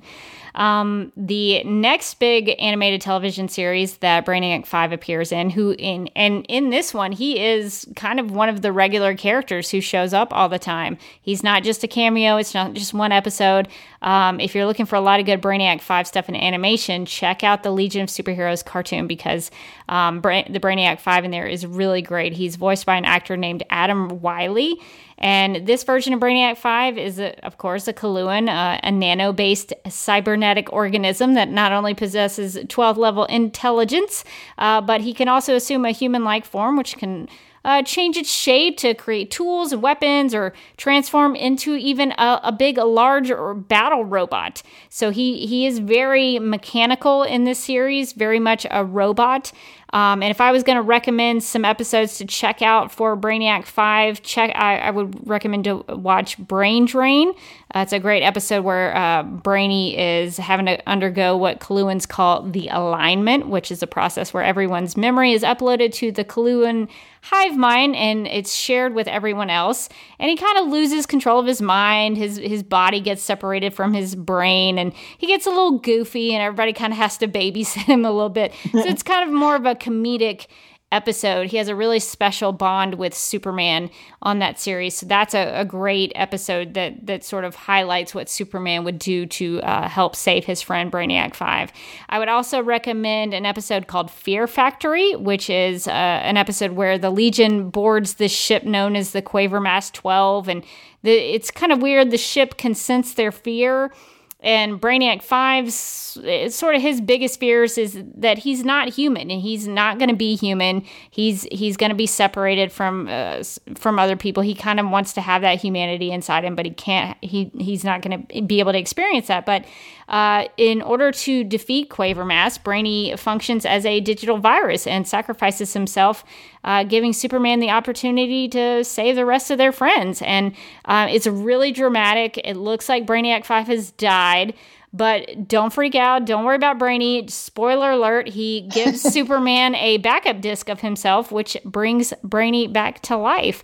So I think it's really clever. It shows uh, how smart Brainiac 5 is and how much he would uh, do to save his friends, even if it meant to, uh, you know, possibly lose his own life. So I, I think uh, the Legion of Superheroes uh, animated cartoon is just I, I think it's so good and it teaches uh, a lot about the Legion of superhero characters and I think the Brainiac 5 character in that is is very good. In terms of live action television, uh, Brainiac 5 was on Smallville. Uh, James Marsters, of course, played Brainiac the original Brainiac for some time, but then he comes back in season 10 in an episode titled Homecoming, where he actually played Brainiac 5. He wears a purple jacket and a green shirt and a Legion flight ring, and uh, he brags about how the ring, time travel, and all of his creations brought the Legion into a new realm of heroism. And uh, in the episode, he takes Clark Kent through a series of flashbacks as well as some moments set in the present to demonstrate how Clark has been beating himself up and he encourages Clark to stop worrying about the past. So that Brainiac Five um, is is more set in a more realistic uh, the the Smallville way, where you know Clark wears the the red jacket and the blue shirt. This sort of tries to mimic the uh, the the cape and the tights. Uh, so you you don't see him in his uh, you know Brainiac Five gear, but he does have the Legion flight ring, and he does sort of do some time traveling there. Uh, so that's a that's an interesting take on the the Brainiac Five character. And uh, that brings us to Supergirl and Jesse Rath uh, and his interpretation. Of course, season three introduced Brainiac 5, which I think is really interesting. The show spells it Brainiac uh, dash or hyphen 5. Most of what I saw with the comics, they would just spell it Brainiac 5 with no hyphen. So it's very, very confusing. It's the whole Marin Mirren situation all over again. um, but this version of Brainiac 5 was first described by TV Line as, quote, half computer, half organic life, and boasting a 12th level intellect. Brainiac 5 is a member of the Legion of Superheroes who travels to National City from the 31st century to help Supergirl and the DEO battle Reign, unquote. So that does kind of sum up his. Uh, part of season three and what he was there to do. So, uh, Wendy, just really quickly, um, what what do you think about Jesse's performance so far as Brainiac Five? I absolutely love it. I can't I can't complain about anything that Jesse Rath has done. Mean, obviously, it was a little jarring when he wasn't green when he showed up, uh, but it really has grown on me. The makeup has kind of grown on me, and it's the CW wig, right? There's not much you can do about that. this is, this, you know, in all the flashbacks of Arrow, it's the same kind of problem. Uh, but uh, but I do I do think Jesse has done an amazing job. Uh, I knew I when I first heard that he was going to be cast uh, in the part, I was very excited because I knew that he was a comic book fan uh, back from his Defiance days. Uh, and he really has put in a lot of time, and you can tell from the nuances in his performance that he's really thinking about, you know, Brainiac as a character and what would Brainiac be doing, and he's referencing stuff that's actually happened in the comics, and, and you feel like there's kind of like a depth there that hopefully we get to see more of in the next season. And really he just i mean he's a fun guy. He, he's been great with the fans and uh, and i think he really understands the character and i'm really looking forward to what happens uh, next season. Even though i wish he was a little greener myself I, I think he did a, a, a really good job of uh, trying to make brainiac 5 a character. He he yep. really thought about what he was going to do with his hands and the way he would speak and uh, the way he would carry himself and communicate with others. So I think he is he is embodying that uh, that sort of half human, half robot thing very well. So I'm I'm looking forward to seeing what they do with him now that he's going to be more of a regular character on the show and seeing how they develop those relationships with our, our kind of core Supergirl cast. So uh, I'm I'm I'm definitely excited to see where they take Brainiac Five in season four. Well, I, I think that's going to do it for our Brainiac 5 discussion. But before we wrap up, we have some brainy related snap judgments. In the game of snap judgments, each person is presented with two options, but must only choose one. First instincts are recommended, and explanations are unnecessary. All right, I'll snap. so Wendy, you, you gotta you gotta you gotta make a choice here. So we've got some oh. some questions. So uh, the first one is: Would you rather have a twelfth level intellect or an artificially intelligent assistant named Computo? Now, I think if I if I've taught anybody anything from this episode, it's that you never want to have that computer assistant because it will always go wrong in the end. Uh, it will always turn evil in the end. So I'm going to say, even though it might make me crazy, I'm going to go with the 12th level intellect. yeah, I don't know if you would want any of them, but Computo does seem like uh, someone who's going to turn on you at some point. So I think I would probably uh, choose the 12th level intellect myself. All right, so the next snap judgment is who has a more complicated relationship with their famous relative? Supergirl or Brainiac 5? Oof.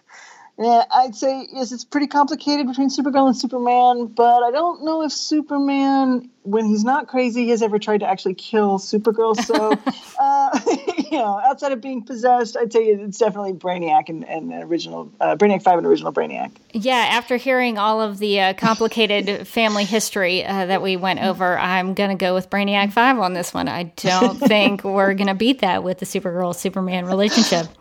All right, so our final snap judgment, which is clearly the most important one, it's going to be the toughest one to think about. Uh, so, since uh, Brainiac 5 had some trouble at Piggly Wiggly, which supermarket should Brainy try next? Uh, Publix or Trader Joe's? So I have been in both a uh, Publix and a Trader Joe's, and I think Trader Joe's has more of an eclectic feel. They might be a bit more welcoming to someone who's not quite normal, uh, you know, than a, than a Publix, which you probably would have the same problem as a Piggly Wiggly. That's probably true. I think Trader Joe's would be more of a um, a more uh, accepting place in terms of uh, somebody looking like maybe they don't fit in. Uh, but I would actually like to see him at a Publix. I I would love to walk into a Publix and be like, "Who is this guy?" Uh, I think it would be uh, much more interesting to to see him in a Publix situation situation. Uh, so that's what I'm going to go with. So hopefully we'll get more stories in season four of Supergirl of uh, Brainiac 5 venturing out into the world uh, and doing normal things that uh, we do every day. No judgments on your snap judgments. Thank you for playing along with our snap judgments section here and making some choices. Uh, but I think that's going to do it for our character spotlight on Brainiac 5. So, uh, Wendy, thank you so much for coming on Supergirl Radio and sharing your knowledge about this important Legionnaire and this important character in Supergirl's uh, history and her mythos. Where can our listeners find you on the internet? Sure. I am Kara underscore Querl or Kara dash Querl on Tumblr, uh, Pinterest, Twitter, um, uh, Instagram, pretty much anywhere social. Uh, you can find me there. Um, probably best to start with my Twitter and my Tumblr. Awesome. Well, if you would like to contact Supergirl Radio, you can email us at supergirlradio at gmail.com. You can post a comment on our website at supergirlradio.com. If you'd like to leave us a voicemail, you can call us at 678 718 7252. You can like us on Facebook and follow us on Instagram and Twitter, all at Supergirl Radio. Uh, we are on Google Play, iHeartRadio, and Spotify, where we also have a playlist that includes music featured on the show. We are listed on DC's fan page, which you can find at dccomics.com slash dc-fans, so go check that out to find some more fan-related content. We are also available on Apple Podcasts and Stitcher Radio, so if you have some time, we encourage you to give us a rating and write us a review. And Supergirl Radio is part of the DC TV Podcast Network, so if you also like Arrow, The Flash, Legends of Tomorrow, iZombie, Black Lightning, Krypton, Titans, Batwoman, and classic DC TV shows, you can subscribe to DC TV Podcast on Apple Podcasts and follow at DC TV Podcast on Twitter and like DC TV Podcast on Facebook. And if you are interested in some Brainiac 5 and or Legion of Superheroes merch, you can uh, go to the DC TV Podcast public store and you can find a link to that store at the top of supergirlradio.com. So go check that out if you want some t shirts, laptop cases, iPhone cases, uh, onesies, tote bags. We've got it all. So go check it out uh, at supergirlradio.com and click on the TeePublic store link. And if you would like to follow me, you can do that on Twitter at Derby Kid, and I'm on Instagram at the Derby Kid. I've got videos at youtube.com slash duckmilkprod. I am also a contributor to JLU Podcast, which you can find over at jluniverse.podomatic.com. We're just wrapping up our Wonder Woman analysis, so you can go check out uh, all of those scenes uh, there. And uh, if you want to hear me attempt some voice acting, I, I, voice a character named Leanne on a sketch comedy podcast called The Fakest. And we just had a big episode. Is kind of a i think a, almost like a mid-season finale where a lot of big stuff happens. There's a lot of melodrama at the end of the episode. Uh, my character leanne has a really big fight with the main character paul and uh, some stuff goes down and it's a big turning point for the character of leanne i feel like. So definitely check it out. And uh, my supergirl radio co-host morgan glennon might also be heard on that episode. So go check out uh, the fakest at thefakest.com well, until next time, I'm still Rebecca Johnson, and we're glad that Brainy didn't go down in history as the 12th level intellect who let Supergirl burn up in a blue star.